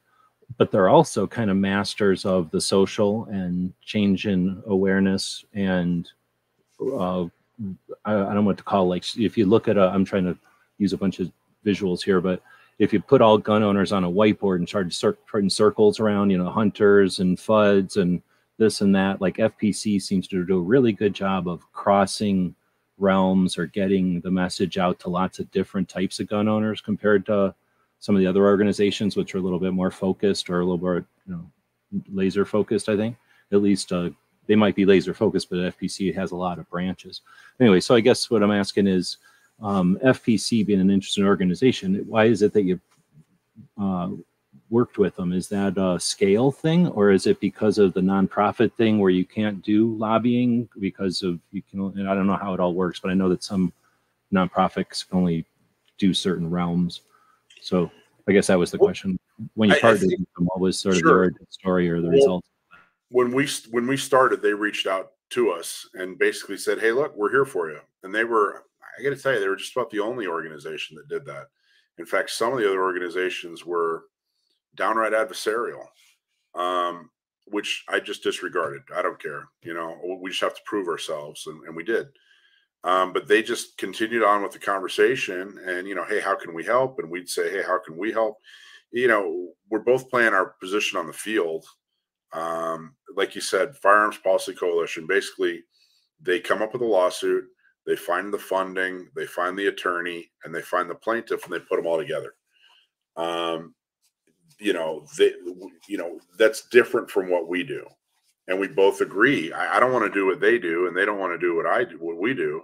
So let's just support our, our, our each other, and and wherever there are overlapping circles, you know, even better. So they came to us and said, "Hey, we really want to go after this assault weapons ban." and we we uh, you know we we be a plaintiff and can you find more plaintiffs and you know they used our attorney and and uh, it's and, and their attorney together, and it's gone really really well. So we get along really really well um, because there's no competition. Uh, there's no we, you know we put our pride aside and and we just both are, are focused on doing what we're both good at. So there's no there's no conflict. It's total. It's it's actually really great. We had a at our at our uh, dinner this year. We actually had a, a, section of our dinner where we we thanked them and, and had Adam Kraut come up and talk about Firearms Policy Coalition, and um, it's been great. It's been really really wonderful. So we never wanted to. I, I really was almost uh, uh, avoiding lawsuits because I really truly just felt like it was making activists lazy to just rely on lawsuits. And I still say that you know if knowing about a lawsuit is not activism you know learning you know reading every every uh, memo and everything that you know that comes along about a lawsuit that's not activism um, lawsuits in general i mean if you're an activist unless you're the plaintiff or the attorney or or the donor you know funding the lawsuit that's not activism there's really no there's no room for activism um, so you know, write them a check. You know, every like year. slowest observation ever. It's like the slowest sport ever. Yeah, exactly. Um, but write them a check. You know, um, and then eh, you know, go do real effective activism. But reading about a lawsuit's not not effective activism. Um, it's not activism at all. So uh, anyway, we we do really really well together. We're, it's you know we're happy um, with everything they've done for us. And I really just cannot say enough good about Firearms Policy Coalition and, and, what they've done for us. Right on. So again, I appreciate the time. Uh, since you said I could take some time, I'm going to ask you. I've got three questions. I'm going to ask you. There's still 2A. Then we're going to talk Red Dawn. So we'll talk okay. Red Dawn as long as we want to talk Red Dawn. I got one more question, or at least not a question so much as an opportunity to bring something else up that I dig because another reason I wanted to chat with you when you were chatting with riding shotgun with Charlie, I think he said something like, bring something up or mention something. And out of nowhere, you could have picked anything else in the world and you brought up uh, OG Pumpkin and Thrash and Raid.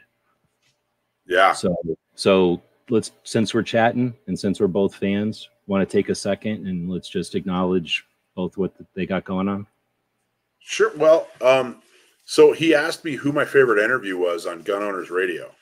Okay. And those guys by far. Okay, so Gun Owners Radio, you know, uh, it's it's a two hour radio show. Uh, GunOwnersRadio.com. Absolutely love it. I never thought I'd be on a radio show, but man, it's the best thing in the whole world.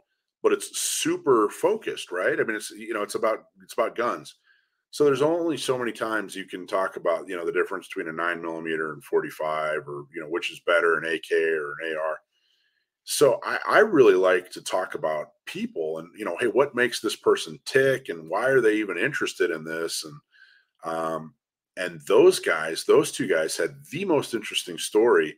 One of them was uh you know kind of a slacker and more than a slacker he was a uh, he was an alcoholic and a druggie in high school and he was failing miserably at life frankly. And uh, a marine recruiter uh, put his arm around him and said, "Look, you, know, come here after school and and uh, we're going to turn your life around." And he did. This guy ended up going and and he was Marsoc, and it was just an outstanding story. The other guy, um, uh, he was a uh, a violent uh, um, gang member in in the Anaheim area in in Southern California, and decided to turn his life around and went into the army and became a ranger. Anyway, what I liked about I don't know how much we even talked about guns, to be honest with you. I don't remember talking about guns with these guys at all. They're both instructors, they're both outstanding guys, they're big Second Amendment guys. But um, their story was just amazing. I couldn't believe that that existed. I felt so sheltered in my life to find out that these guys did such such uh, you know their life was was that torn before the age of 18 and they turned it around and they did it in the military and I just thought that was amazing. So um, it had, I don't know how much it had to do with the Second Amendment, but it, it sure it just touched my heart. Right on. Yeah, I think it has a lot to do with the second, mainly. Well, I mean, because I'm a military course, but they, um, everything you just said there is a great summary. Um, now, as they're both out and Um, they're mentors for the young who are living the same lives potentially or the same pathways as they were. So they're helping the youth of their areas that they came from with their organizations as capitalists, and they're sharing that. Both of them are being really interesting the way they share that. It's really interesting the way the new generation shares all this stuff. But then they're also helping veterans on their way out, transitioning out as uh, you know from whatever they were either in that area specifically. Sometimes uh, in the events that they have, the guys fly in.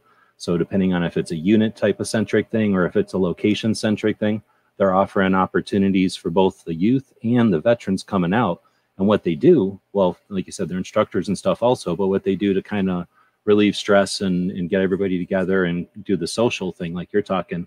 And what I really think is cool is this evolution of, okay, so they started out just going out shooting, all right, and then it turned into taking an old vehicle because they had enough money laying around to take an old vehicle and shoot in and out of the vehicle. Then it turned into let's bring everybody out the vehicle, a taco truck, mariachis, shoot, have a big party afterwards. And that's helping the veterans just to have something to look forward to as they're transitioning out, you know, you know, different kinds of situations with PTS, injuries.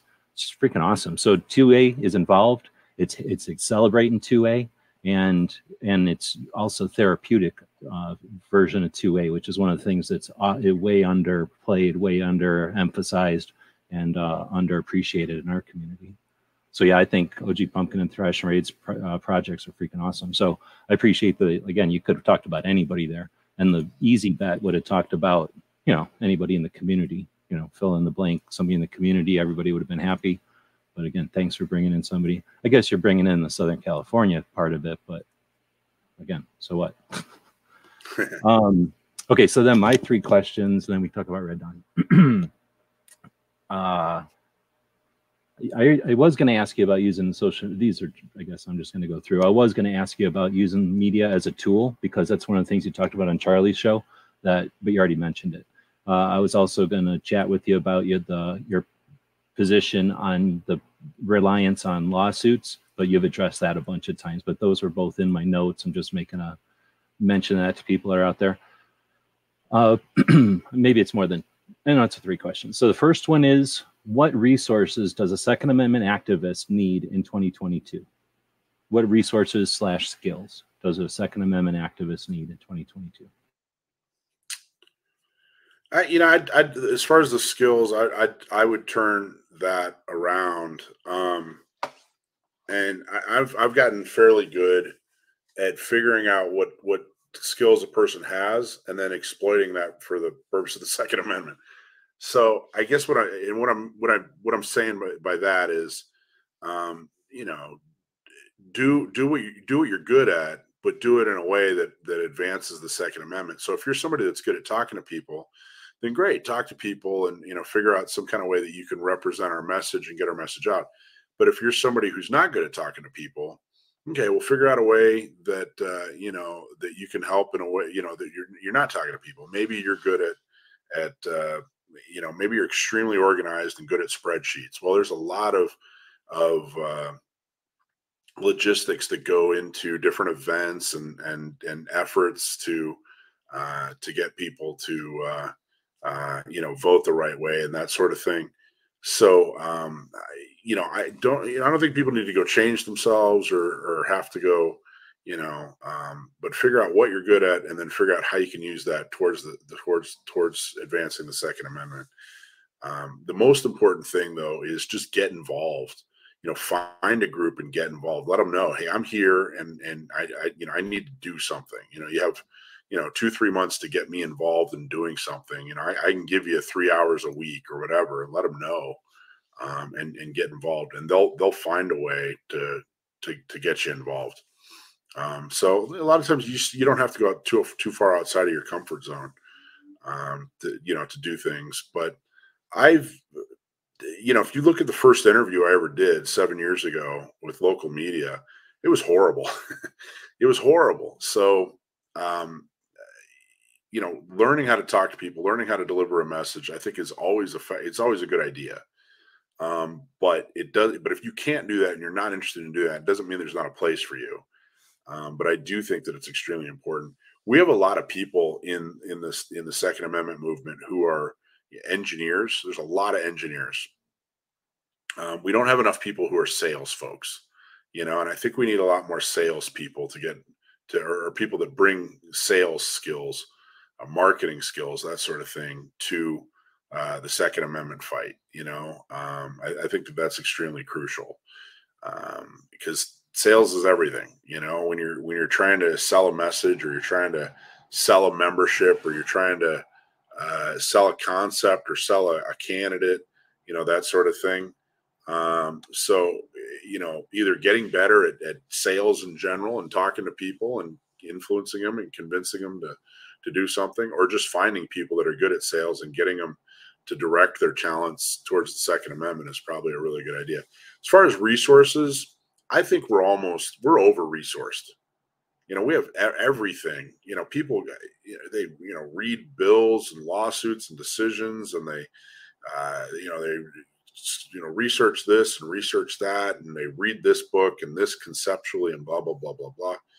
I, I think we're over resourced. If if anything, I think you should probably cut back on on on how much you know, people, you in general, I don't mean you specifically, but people in general, activists in general should probably, you know, cut back about 10% on how much they, uh, they look at resources.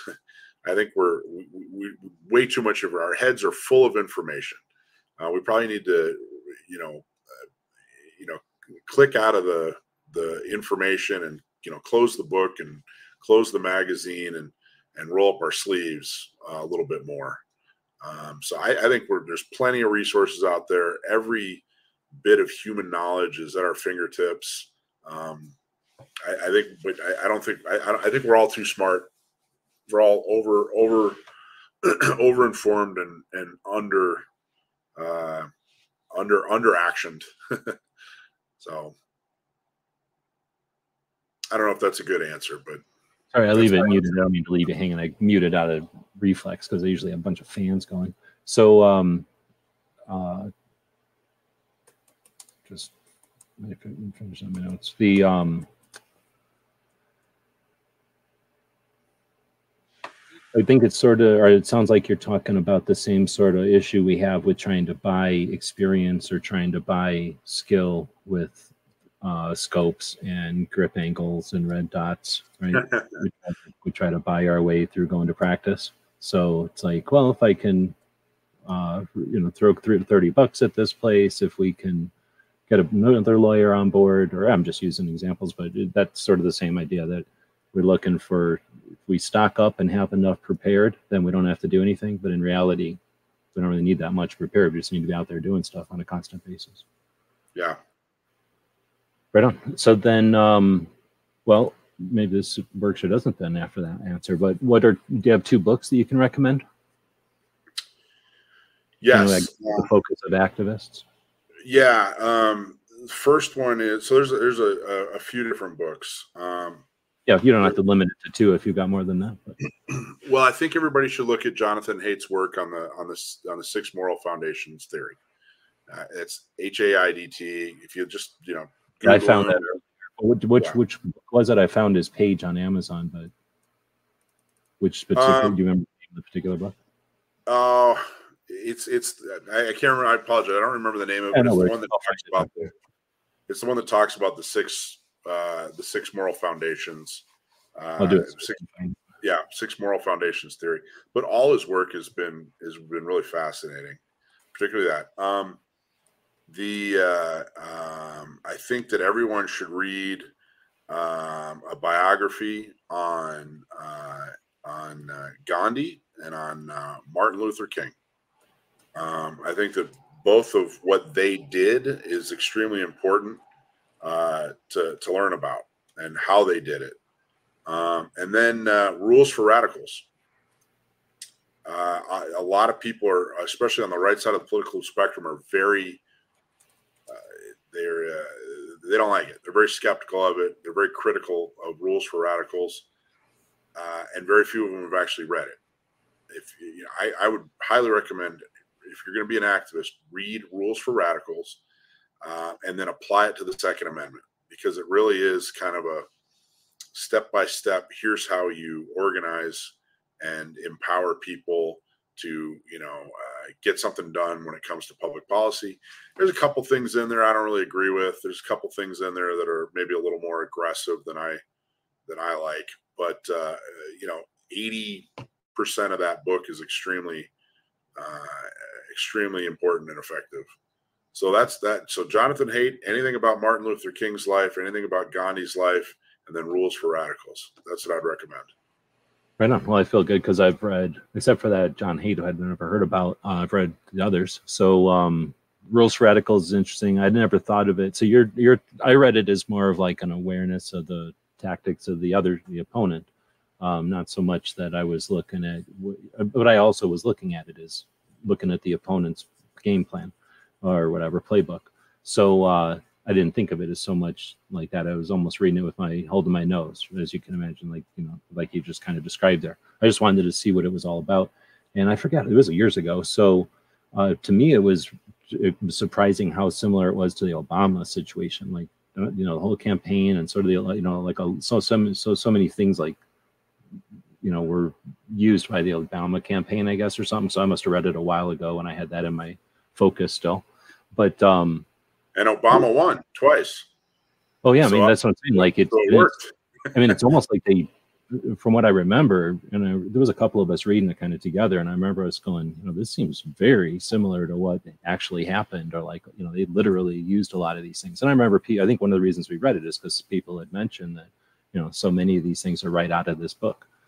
Um, I was going to say with the biographies, I know that sometimes biographies can be weird or crazy. Are there any that just a general biography, I guess. It's not like uh, there's any specific type of biography. And both of these guys are so famous that there's probably multiple biographies.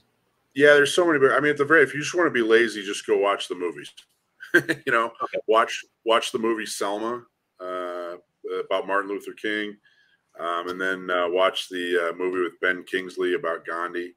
Um, yeah, what what they were able to accomplish. I'm not, you know, neither neither were perfect men. Uh, there's certainly uh, uh, some criticism. Uh, we're all flawed, um, but uh, what they were able to do in in their in the arenas that they're famous for is was amazing. So um, the the rules for radicals, I'll tell you real quick. Um, years ago, before San Diego County gun owners, I was asked to put together a, a seminar teaching people basically how to become a Second Amendment activist I did a bunch of research, called a bunch of people, and put together this this format, kind of this you know outline of what we were going to talk about, and had some guest speakers and that sort of thing.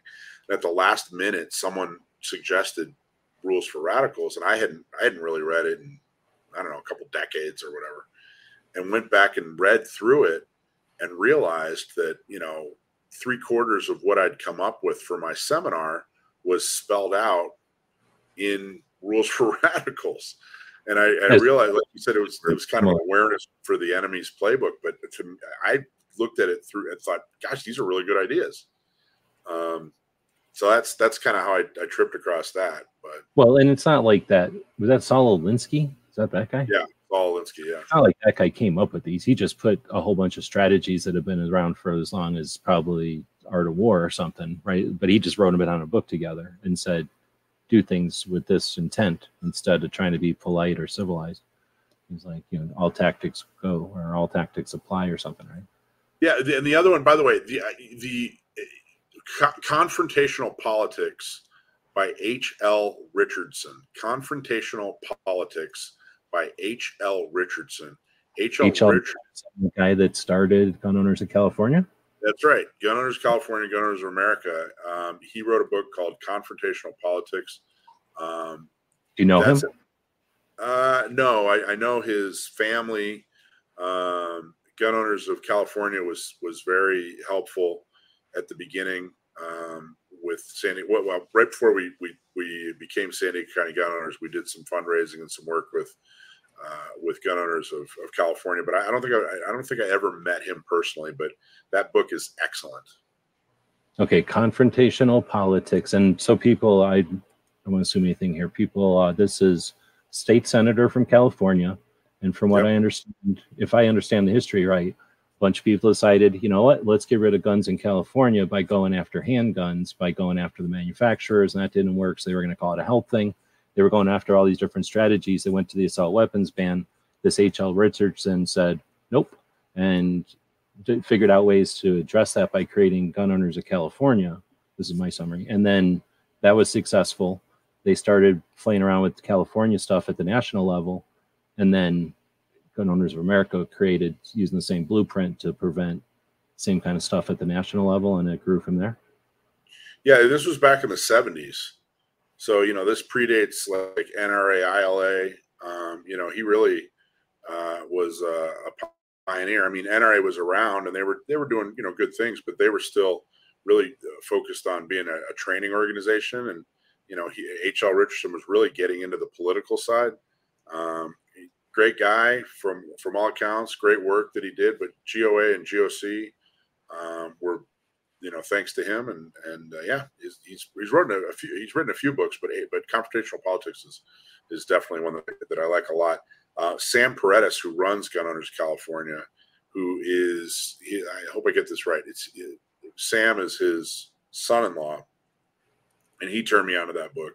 Um, and he's just a wealth of knowledge and an extremely successful Second Amendment guy as well. Um, you know so him? I, do, yeah, I do know Sam. He's a great guy, wonderful role model. He's somebody I would north truly try to emulate. He lives by your capital, way up north from you. Lives up, yeah, close to Sacramento. I just know I've been trying to do charts of everybody, you know, the players. So cool to be able to uh, talk to people who know some of the players from California. Um, so I appreciate that. Another book. Um, so my last question, then we talk Red Dawn. Um, this last question I ask everybody, and everybody answers it in a different way. You, have got an, a completely different awareness of the players, and you've got your own uh, ideas for strategy. So my question is, you're give you're given they go to the gun rights policy conference in a couple of weeks here where all the gun owners rights organizations get together and talk strategy and they go into backroom sessions and whatever and they figure out you know michael's been doing the most work we're going to make him the five star general at 2a right and you're going to have all the resources all the skill sets of all the different organizations everybody's willing to take marching orders with whatever strategy you come up with I'm going to change it to you're the Jed of 2A so that we keep the Red Dawn. but, uh, so you're given command of everything that's on the table right now, all the organizations, players, and, and resources we've got. What do you do for five years and 10 years? Where do you take it? Oh, man. Well, I, I got to tell you, I'm gonna let me let me say a few things. Um, first off, I am not arrogant enough to pretend I know better than uh, a lot, you know, all these folks at, you know, that are running these organizations. Um, I think that what they're doing and how they're doing it is, is fantastic. Um, so, so let me just start there. First off, I mean, truly, I, I think that um, uh, from from my vantage point, we need more uh, organizations like you know they're modeled after San Diego County gun owners in more um, battleground municipalities, uh, you know, like uh, Phoenix and Las Vegas, and uh, you know some of the some of the battleground cities, you know, where we're, we're fighting city council by city council. Um, so, however, we can fund those, you know, and, and get those uh, going. I mean, I, you know, we have the model, um, so I, I, I, think that the model works, and I think it's it's not it would not be du- duplicative to to have these in more cities. Um, it would just be complementary. It would it would absolutely help the efforts of people that are working on the state and federal level. Um, so concentrating on on that is is probably the only thing I have to add, um, and that's what I'm I'm literally trying to add um, and and you know attempting to to do to do more of. I think anybody that's doing anything good for the Second Amendment is uh, is I, am thankful for, and I'm I'm uh, you know truly respect everything they're doing. Um, I, I, think that we we we make there's a lot of little mistakes that we make, like you know I talked about earlier that in, in, in ignoring media was a huge problem. That was a mistake. So we make a lot of little mistakes, but in general, I think we're doing really, really well. Um, I, I, think that uh, we need to figure out how to get more people involved um, with either their dime or their time um, because we we just don't have. I think the percentage of gun owners who are, you know, actively funding or volunteering for groups uh, is really low. I think the percentage is really low. So um, I don't think it's any anything bad that's happening. anything that's that that could be improved upon. Um, you know, I, I, think it needs to start with with just getting more people involved. Um, when I do talk to to organization leaders, um, I, I, wish that you know, they're such talented people and they know where, where they're going and they know how to get there. And the amount of time that they spend on just trying to keep the lights on is uh, detrimental to the to the the cause in general.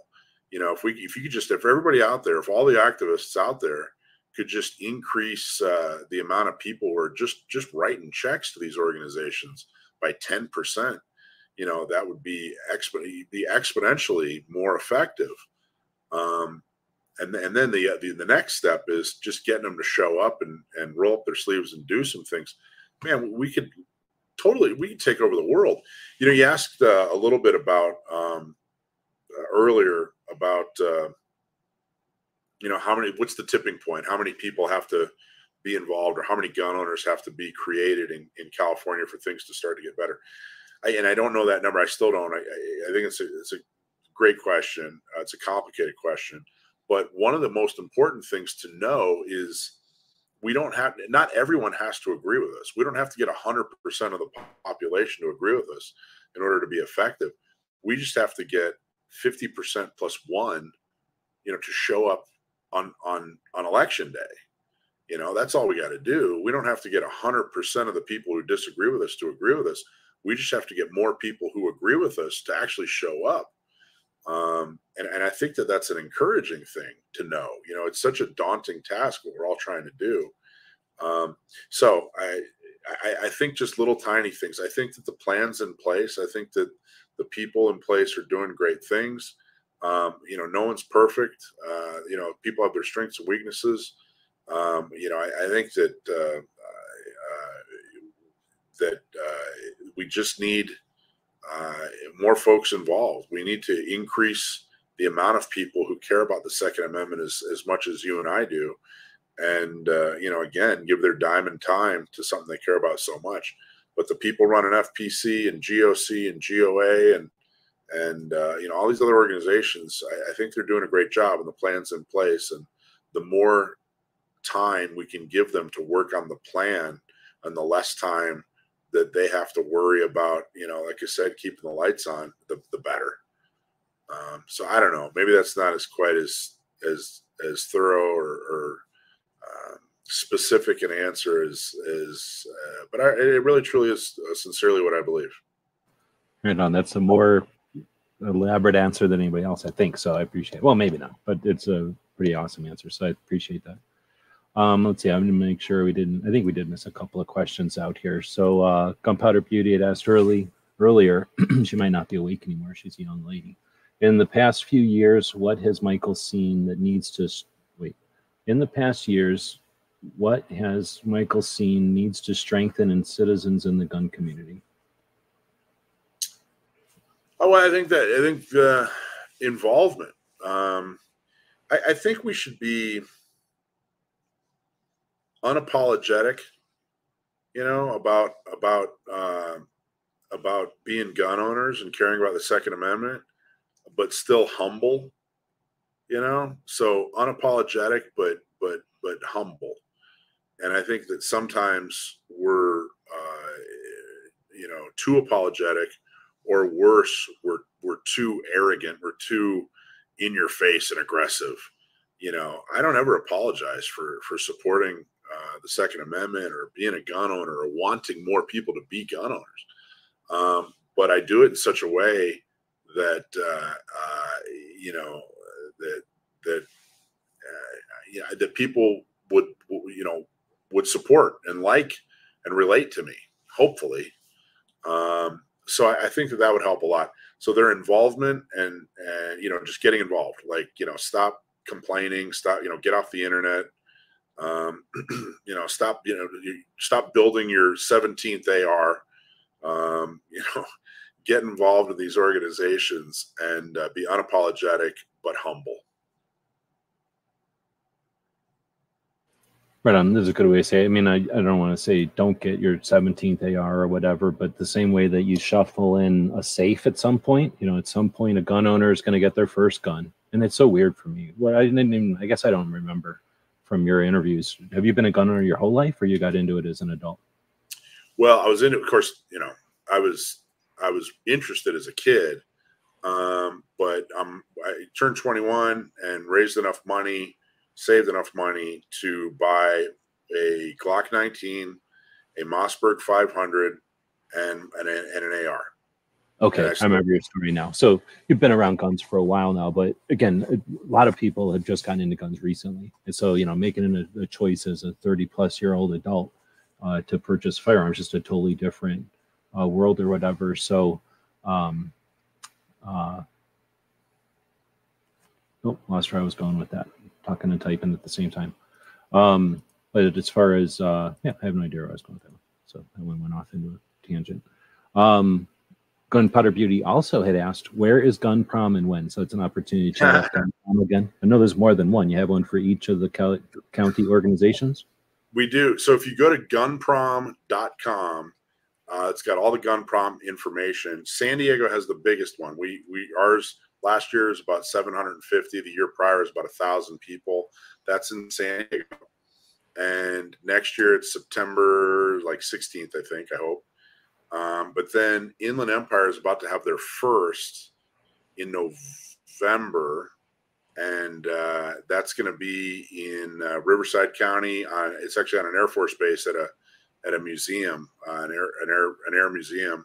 Orange County had theirs um, back in like March at the Orange Hill restaurant. That was awesome venue for that. So go to gunprom.com and, uh, you know, uh, you get to take your pick. We, we, have one more this year, and then we're going to have three next year. Um, and they're a lot of fun. We last year at, uh, for San Diego this year, I should say, um, gave away like I don't know, it was like 37 guns and a and a flamethrower. Um, you know, it's a lot of fun. It's really cool. People come in. People come in. I really wanted it to be, you know, a uh, an important political event, but I also wanted it to be fun. But I didn't want it to be a carnival atmosphere. And I, I think we we continue to to strike the the right chord there.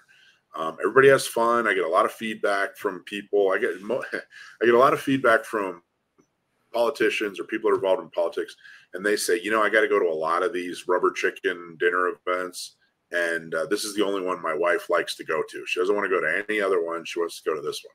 So uh, we tend to have a lot of fun. It tends to be, you know, a really good time, and I'm very, very proud of of, of that that jewel in our crown, Gun Prom. But go to gunprom.com and you can check it out does the what's is there a national i mean should be is there a state level? There's the gun owners of california. Is that considered the gun owners group of california? I know that there's also like cal guns and there's some others. So is there like arizona has arizona citizens defense league. We know that that's the annual meeting to go to for second amendment. Is there something in california that's the annual meeting that the whole state goes to? Or is gun prom a, not just a surrogate but like a version of that or the only version of that? Well, I hadn't really thought of it that way, but yeah, I guess it is. Um, I guess it's kind of kind of turning into that. Particularly the San Diego one is is like I said by by far the biggest. Um, I'm hoping to get about a thousand people again this this coming up next year. Um, and it was only because only because of a limitation on capacity, not a interest in the event that it limited it to a thousand in 2020, from what I understand, right? Uh, yeah, there was. Well, it was COVID, is what happened. California had some goofy law that um, that said you, you probably got more. In other words, than if you could have gotten an event or a venue with yeah. more than a thousand. It's just like there was a restriction, artificial restriction on it. Exactly. Yeah, exactly. So uh, you know, but I think we're probably gonna it'll probably we'll probably keep it in like the 800 to a thousand range. If it gets much over a thousand, man, it, it gets really tough to handle. I mean, we're a political organization. You know, we threw this big party and it's just grown every year. Um, you know, and that's great. It's fun. It's a great fundraiser. It's a lot of fun. But you know, at the end of the day, we're still a political organization. So um, I think we'll probably keep it around 800 to 1,000 people. But I don't know. We'll we'll never say no if somebody wants to go, and you know, you know. But yeah, it's interesting because that's the whole element of just everything in general. Whenever you're going to do anything that succeeds and people start to attend it, you've got to deal with scale and size and growth. And at some point, it's no longer the same thing anymore pretty soon it's a concert and it's not a, a get together and it's not a social event anymore. So that it, makes sense. It, it is. It's the weirdest thing. Um, you know, when I started doing all this, some of the decisions I've had to make, you just never think like, you, know, you have this vision of like, all right, well, I'm going to be on this, uh, um, uh, I'm going to be on this, uh, whatever. I'm going to be right in this politician's face and I'm going to say this and I'm going to do that. And and the reality is you know you got to decide what shade of blue should be in your logo you know and you know that kind of stuff. Like well which brand of t-shirt do you guys want to use for your official t-shirt? And you know some of these decisions that are made it's it's it's kind of hilarious uh it's it's never anticipated but you know gun prom picking out you know what dessert are you going to serve with your with your core you know that kind of stuff you just never think but hey, if if people are having fun and it, and it gets them involved, uh, you know, we're in. You know, it's definitely a showpiece. It's definitely something that uh, that we're proud of and that it's a lot of fun. Yeah, I hope it franchise. I hope it you can either franchise it or people copy it. I don't know what kind of proprietary thing there is, but like I definitely think that's the kind of thing that there's. If someone was ask me about the fifth uh, or being the five star general at two A, definitely gun prom would be in there. There needs to be one because I the the what you're experience what you talk about experiencing at the gun prom is I'm assuming what I experience when I go to the AZCDL event because it is it's it's well they do a little bit weirder here because we're in Arizona and it's a lot of old people and they enjoy open carry so it's the kind of open carry barbecue gun type of thing I don't know if you do that in California but you know so there's a lot of 1911s and chromed revolvers and nobody's fiddling with them, but you know, it's just that kind of an event where everybody's kind of dressed up, Arizona dressed up, you know, which is just kind of normal. I don't know, probably anyway. So it's probably a little more casual than your prom, but the event is getting a bunch of like-minded people together for some time to just kind of relax and understand and kind of get a sit rep of what's been going on and, and just experience uh, time together that isn't at a range or a gun show or some kind of a rally or something. So, you know, it's not politically motivated. It's just to celebrate the year and uh, yeah, I totally understand. And again, I think that that's something that's missing when I talk about the rallies missing some stuff. It's that it's the, what I think you mentioned or you talked about being the social element of your projects, uh, or you know, creating a, uh, times for those social elements of gun ownership in general and Second Amendment, right? I mean, Second Amendment specifically yeah. gun ownership in general. Gun owners, like you say, just are cool people, and they end up just being down to earth and have, even if they're super diverse they're going to have some stuff in common that is core yeah um, well and just bringing the community together you know it's, it's, a, it's, an important in and of itself is an important exercise. Uh, i know we're getting late here but uh, last question from the audience was from smeggy who's up in san francisco area most of the year. Um, have there been any gotcha interviews? He asked that earlier when we were talking about media. I got to tell you, I think I go into every interview as if it's going to be a gotcha interview, um, which is why I prepare so hard. Um, I, I, there was one trying to think of what it was. I can't remember the actual issue, but some new regulation had just passed, and went down to the press conference. It was you know the the, the anti-gun politician had a press conference. We went down there. Um, and uh, you know got in front of the media said hey you know if you guys want to you know counterpoint here we are and a, a, news station that was actually usually really good to us their reporter was clearly not a fan and she edited her story you know it wasn't horrible but it was worse than i thought it should have been and so I went to the station manager who I knew and, and was a really good person and, and had, you know, we'd formed a relationship. and just kind of you know said, "Hey, come on, you know this isn't fair," you know, and so instead, what they did is uh, they said, "Well, we can't we can't do anything now. We, we the video is the video," but they rather than putting a couple of quotes in the digital, you know, in the text, they actually printed our entire press release, um, which was extremely rare. They never do that. Um, so it wasn't. I don't know. It was a little bit of a gotcha, but honestly, uh, we go. I go in so prepared.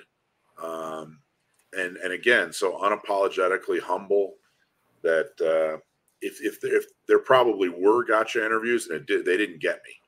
So, but honestly, I found are they usually like not used to that? So once you don't follow the way they expect you to, they're off guard, and you pretty much can just handle the rest of it because they're not able to, they're not ready for that. Like, or is it? Well, I think I think if you, if you go in with a certain mentality of, of just kind of being like, hey, you know, geez, we're just really outstanding people, and look at what they're trying to do to us.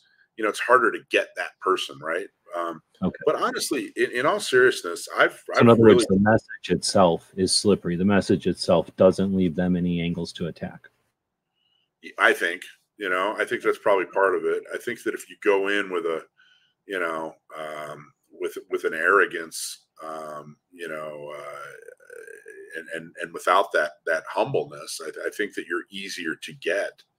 Um, but uh, but really, truly, what I've found is that they really just want they want they just want uh, friction, you know. So they, they don't really they don't. I haven't really found a lot of it, and I we, I've done a lot of interviews with a lot of of journalists, and I haven't really uh, found uh, that they're necessarily trying to further their own personal narrative. Uh, but I have found that they're trying to, you know, make sure there's friction. So they want to, you know, they interview both sides and they tell you what the other side says and they try to get something spicy. And, you know, if you just stay on, stay on message and make sure not to get rattled, it's usually, you know, I haven't had, a, I haven't had a problem. I've had far more successes than, than, than things that I'm worried or embarrassed about. Damn, I'm trying not to ask a bunch of questions, but I got two right now. So that, I appreciate the answer to that question because that was sure. that was gold right there. That could be conversations for a whole hour or more. Um, okay, so no, so I should have wrote them down. Um, would they work outside would this would your concept work outside of california and has it yeah. been tested? It would absolutely work outside of california um, but what's required is you know it wouldn't work in an area that's all anti-gun. I try to stay away from conservative liberal or republican democrat or uh, you know those kind of labels. I really truly so you know blue or red try to stay away from that. If if we go into an area, I think if this group or, or this this model we're in an area that we're you know 95% anti-gun, it, it really wouldn't work. If we went into an area that was 95% pro-gun, it really wouldn't work. Um, there has to be kind of a, a mixture, you know, a 40 60 or a 50 50 um, kind of mixture so that you have, um, you know, because it really is the, kind of a carrot and stick.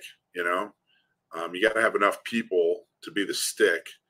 Um, you know, and you got to have uh, there has like to be enough of a and to get the word out and to be influential.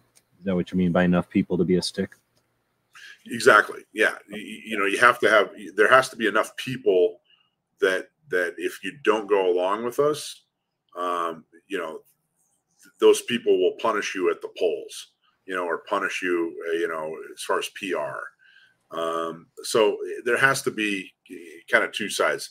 You know, if you did go Republican, Democrat, it'd have to be like a purple area, you know. Um, so I don't know if it would work in, you know, most counties in Arizona, but it would definitely work in Maricopa County.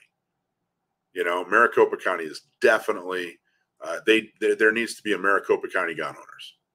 um, Clark County, where where Las Vegas is. It would definitely work in Clark County. Um, uh, you know, would it work in Philadelphia, downtown Philadelphia?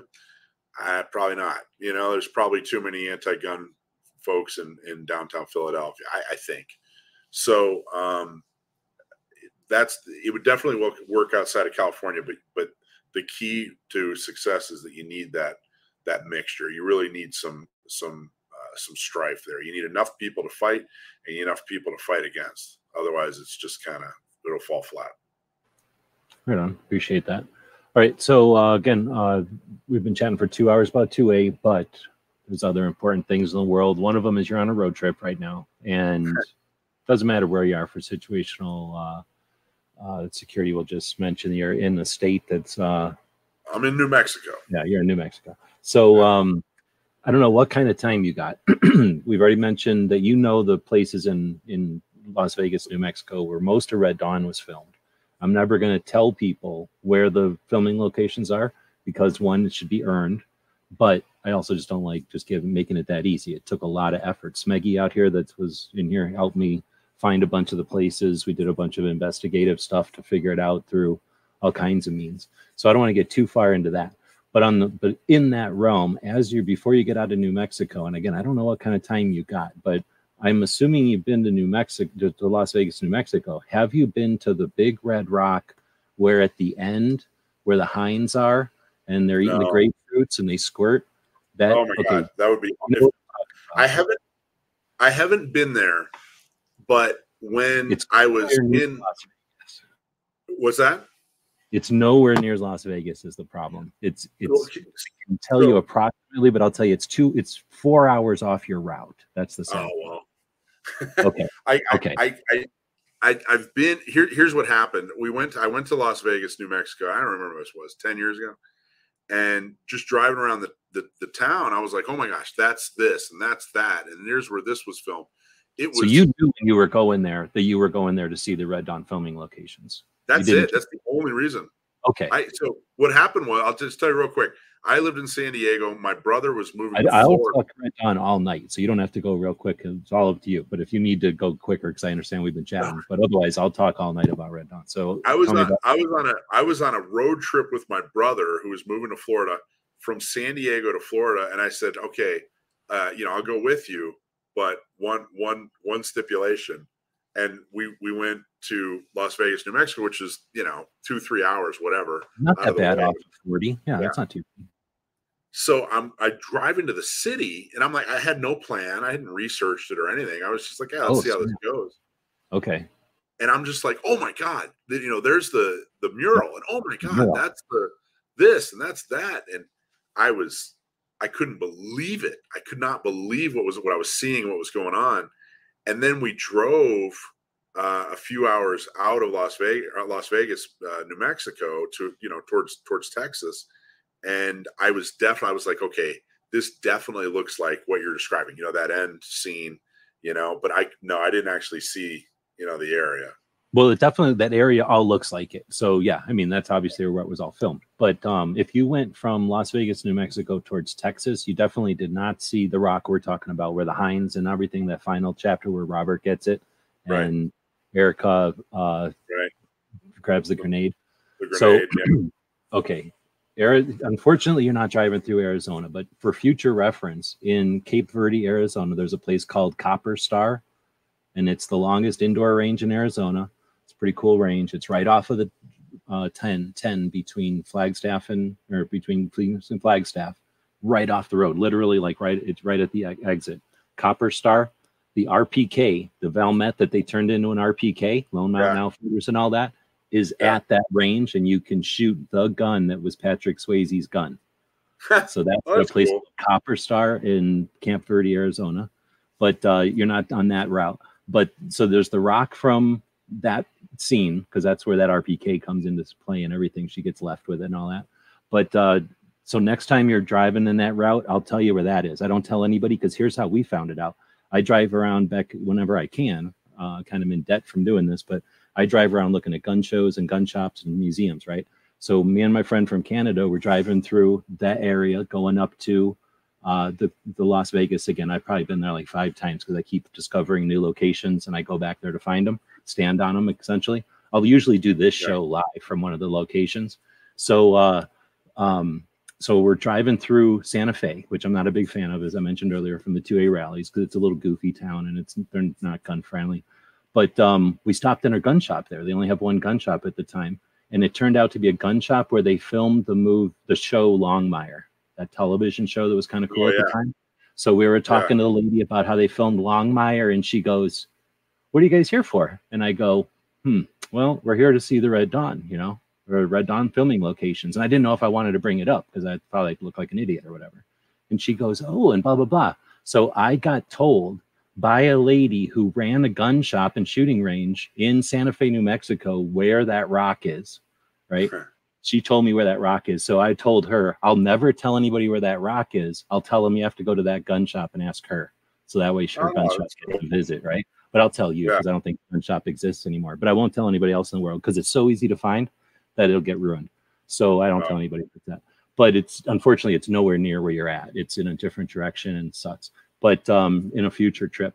So you're going north out of New Mexico from Las Vegas, and you're going to go Right. to Raton, and you got the the NRA Whittington Center, which is the biggest range we've got in the country. There's the NRA Museum there, which is some rich guy's collection. It's Brownell's, I think, collection. And then there's a library there, so it's worth stopping. You can get some memorabilia or whatever, and it's almost always open. It's the you can drive around the range if you got time. It's 10 minutes off the highway.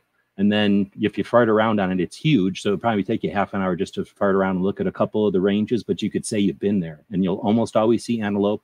The antelopes don't even care. They'll walk right up to your vehicle. It's kind of neat. Uh, you know, just hang out, say you've been there. It'll probably take you 40 minutes off your trip. So altogether, getting there, hanging out. And if you got to get gas in Raton anyway, you know, it might work out. If not, you know, it's right there all the time. But All too right. many people pass Good it. suggestion. I like it. So the, so the next stop, Colorado Springs, Colorado, Dragon Man's. And you said you had not heard of Dragon Man's, and I said, okay, we're going live, and we're going to talk about this live. So I'm going to bring up my screen share here. I'm going to bring in Sharon. Screen Sharon's going to come in, and I'm going to bring up my screen here. This is the comments from everybody. Well, there's nobody showing up live anymore. We're kind of late, but uh, I've got a place over here. Dragon Man's uh, was started in 1982. He's got 3,000 firearms. This is a private collection. Oh, I know this guy now. I know what you're talking about. Good. I don't think I knew that was the name. I, okay. So he's in Colorado Springs. From your route, it'll take you about half an hour, something ish, to get to him. He's got a the largest private museum. It's open to the public. If you're driving by on a Saturday or Sunday, the 17th, if that's anywhere near it, it probably isn't. But uh, next weekend is his machine gun shoot, his 30th annual machine gun shoot. So you're actually going to be driving by, I'm assuming, somewhere in the middle of the week. You could literally drop by and hang out and meet Melissa, his daughter, who runs his gun shop. This is a picture of his gun shop. I'll make these way bigger. I'm I'm doing this tiny little pictures. So he's got this classic picture. I'll link you on the Instagram. Uh, and he's got a bunch of just a cool shop. He's a Dragon Man is because of his motorcycle. He does Harley Davidson motorcycle Yeah. stuff. He's got a Yeah. huge military vehicle collection. His um, his museum is insane. So uh, I mean, I've been to all the museums and it's it's top notch. It's insane. Everything is alive. There's nothing a dummy in here. Everything is alive. Everything, nothing is demilled. It's just a it's a happen. It's a it's something that's totally unique in the industry. Uh, celebration and everything 2A. So he's about 40 minutes to you know back and forth from the highway. So if you figure maybe two three hours if you spent an hour or something there just to experience it. So that's that's the big thing I was going to mention. Then you're going to head up to Denver, and I don't really I don't think of anything that I can think of that's all that awesome in Denver. A couple of gun shops are interesting, and then uh, you're coming back through Utah, and then Vegas. Um, uh, yes, down through uh, um, uh, down through uh, Park uh, City area. yeah, through no through um, uh, Zion. We're going to Zion. Yeah, I don't know what Zion is. So, or no, is that further south than than Salt Lake City? Zion, South Utah. Yeah, way south, way south. It's Okay, almost so you're going across- You're not even going all the way up to Denver. Then you're going across before you hit Denver. Right. Okay, then Right. I'll tell you off air about a place that I might know that you might want to check out that does something that's just a manufacturer or whatever. But okay, I can't think of anything else. So except for the stuff in Vegas, which I'm sure you're familiar with or Yeah. probably with as far as machine gun rentals and stuff. But I'll talk to you off Oh, air in a second about some of the stuff in Vegas in case I can help you uh, with a hookup Yeah. there. But uh, awesome. Again, thank you for uh, joining Yeah. us. And Thanks for uh, doing this, man. This is awesome. Thank you so much. What I'll try to do, what I've been doing is having these uh, interviews on Mondays with individuals, and then this first one I try to let you just have a chat, but then usually I interrupt and have conversations with people. So what I do is the last Monday of the month is I bring everybody back. So any, I'm going to just start leaving the invite out to anybody. So think of the last weekend of the month. Anytime you want to chat 2A, you'll have an open invite. And you know, just an eclectic group, I guess, of everybody who, accepts an invitation to join in. Um, so you've got an open invitation of that but hopefully again we've got some other conversations that we'll have and we'll uh, keep you in the email list. So when you've got the opportunity to join in you're always welcome. And uh, if anything i can ever do i've got you know some resources that have been around, been around for a while. So if anything we can do uh, to help you guys out in all your different projects let us know um, I'm going to let you end the show uh, with anything you want to plug, an elevator speech, or uh, kind of wrap it up, and then I'll plug my ending here, and then we'll chat off here for here in a bit. Uh, you know what? Just check out San Diego County Gunowners.com. Check out GunOwnersRadio.com, and check out Gun uh, Gunprom.com. Right now, I've got links to all of them in the list here. So thanks again, everybody. I know most people are probably not listening to this live anymore, but for listening in the future, um, do you guys have a Patreon? No, Okay, so uh, the best way to uh, support it is to get it to the website and buy a membership. yep. Make a donation. Become a member. Make a donation. Absolutely. Don't need to be a resident of California or some Southern California to be a member to support the organization. No, no. Any we have members from all over the place. So yeah. Right on. Well, thanks again. I'll uh, run it short here. I'll just throw this in here. Tonight's episode The Endangered Species. Thank you for supporting our projects. If you'd like to buy us a cup of coffee, check out our Patreon channel. The guys and gals at gunwebsites.com encourage you to take a CCW class every year, practice at least once a month, and carry every day. Thank you for watching gunwebsites.com. Do do do do do do do do.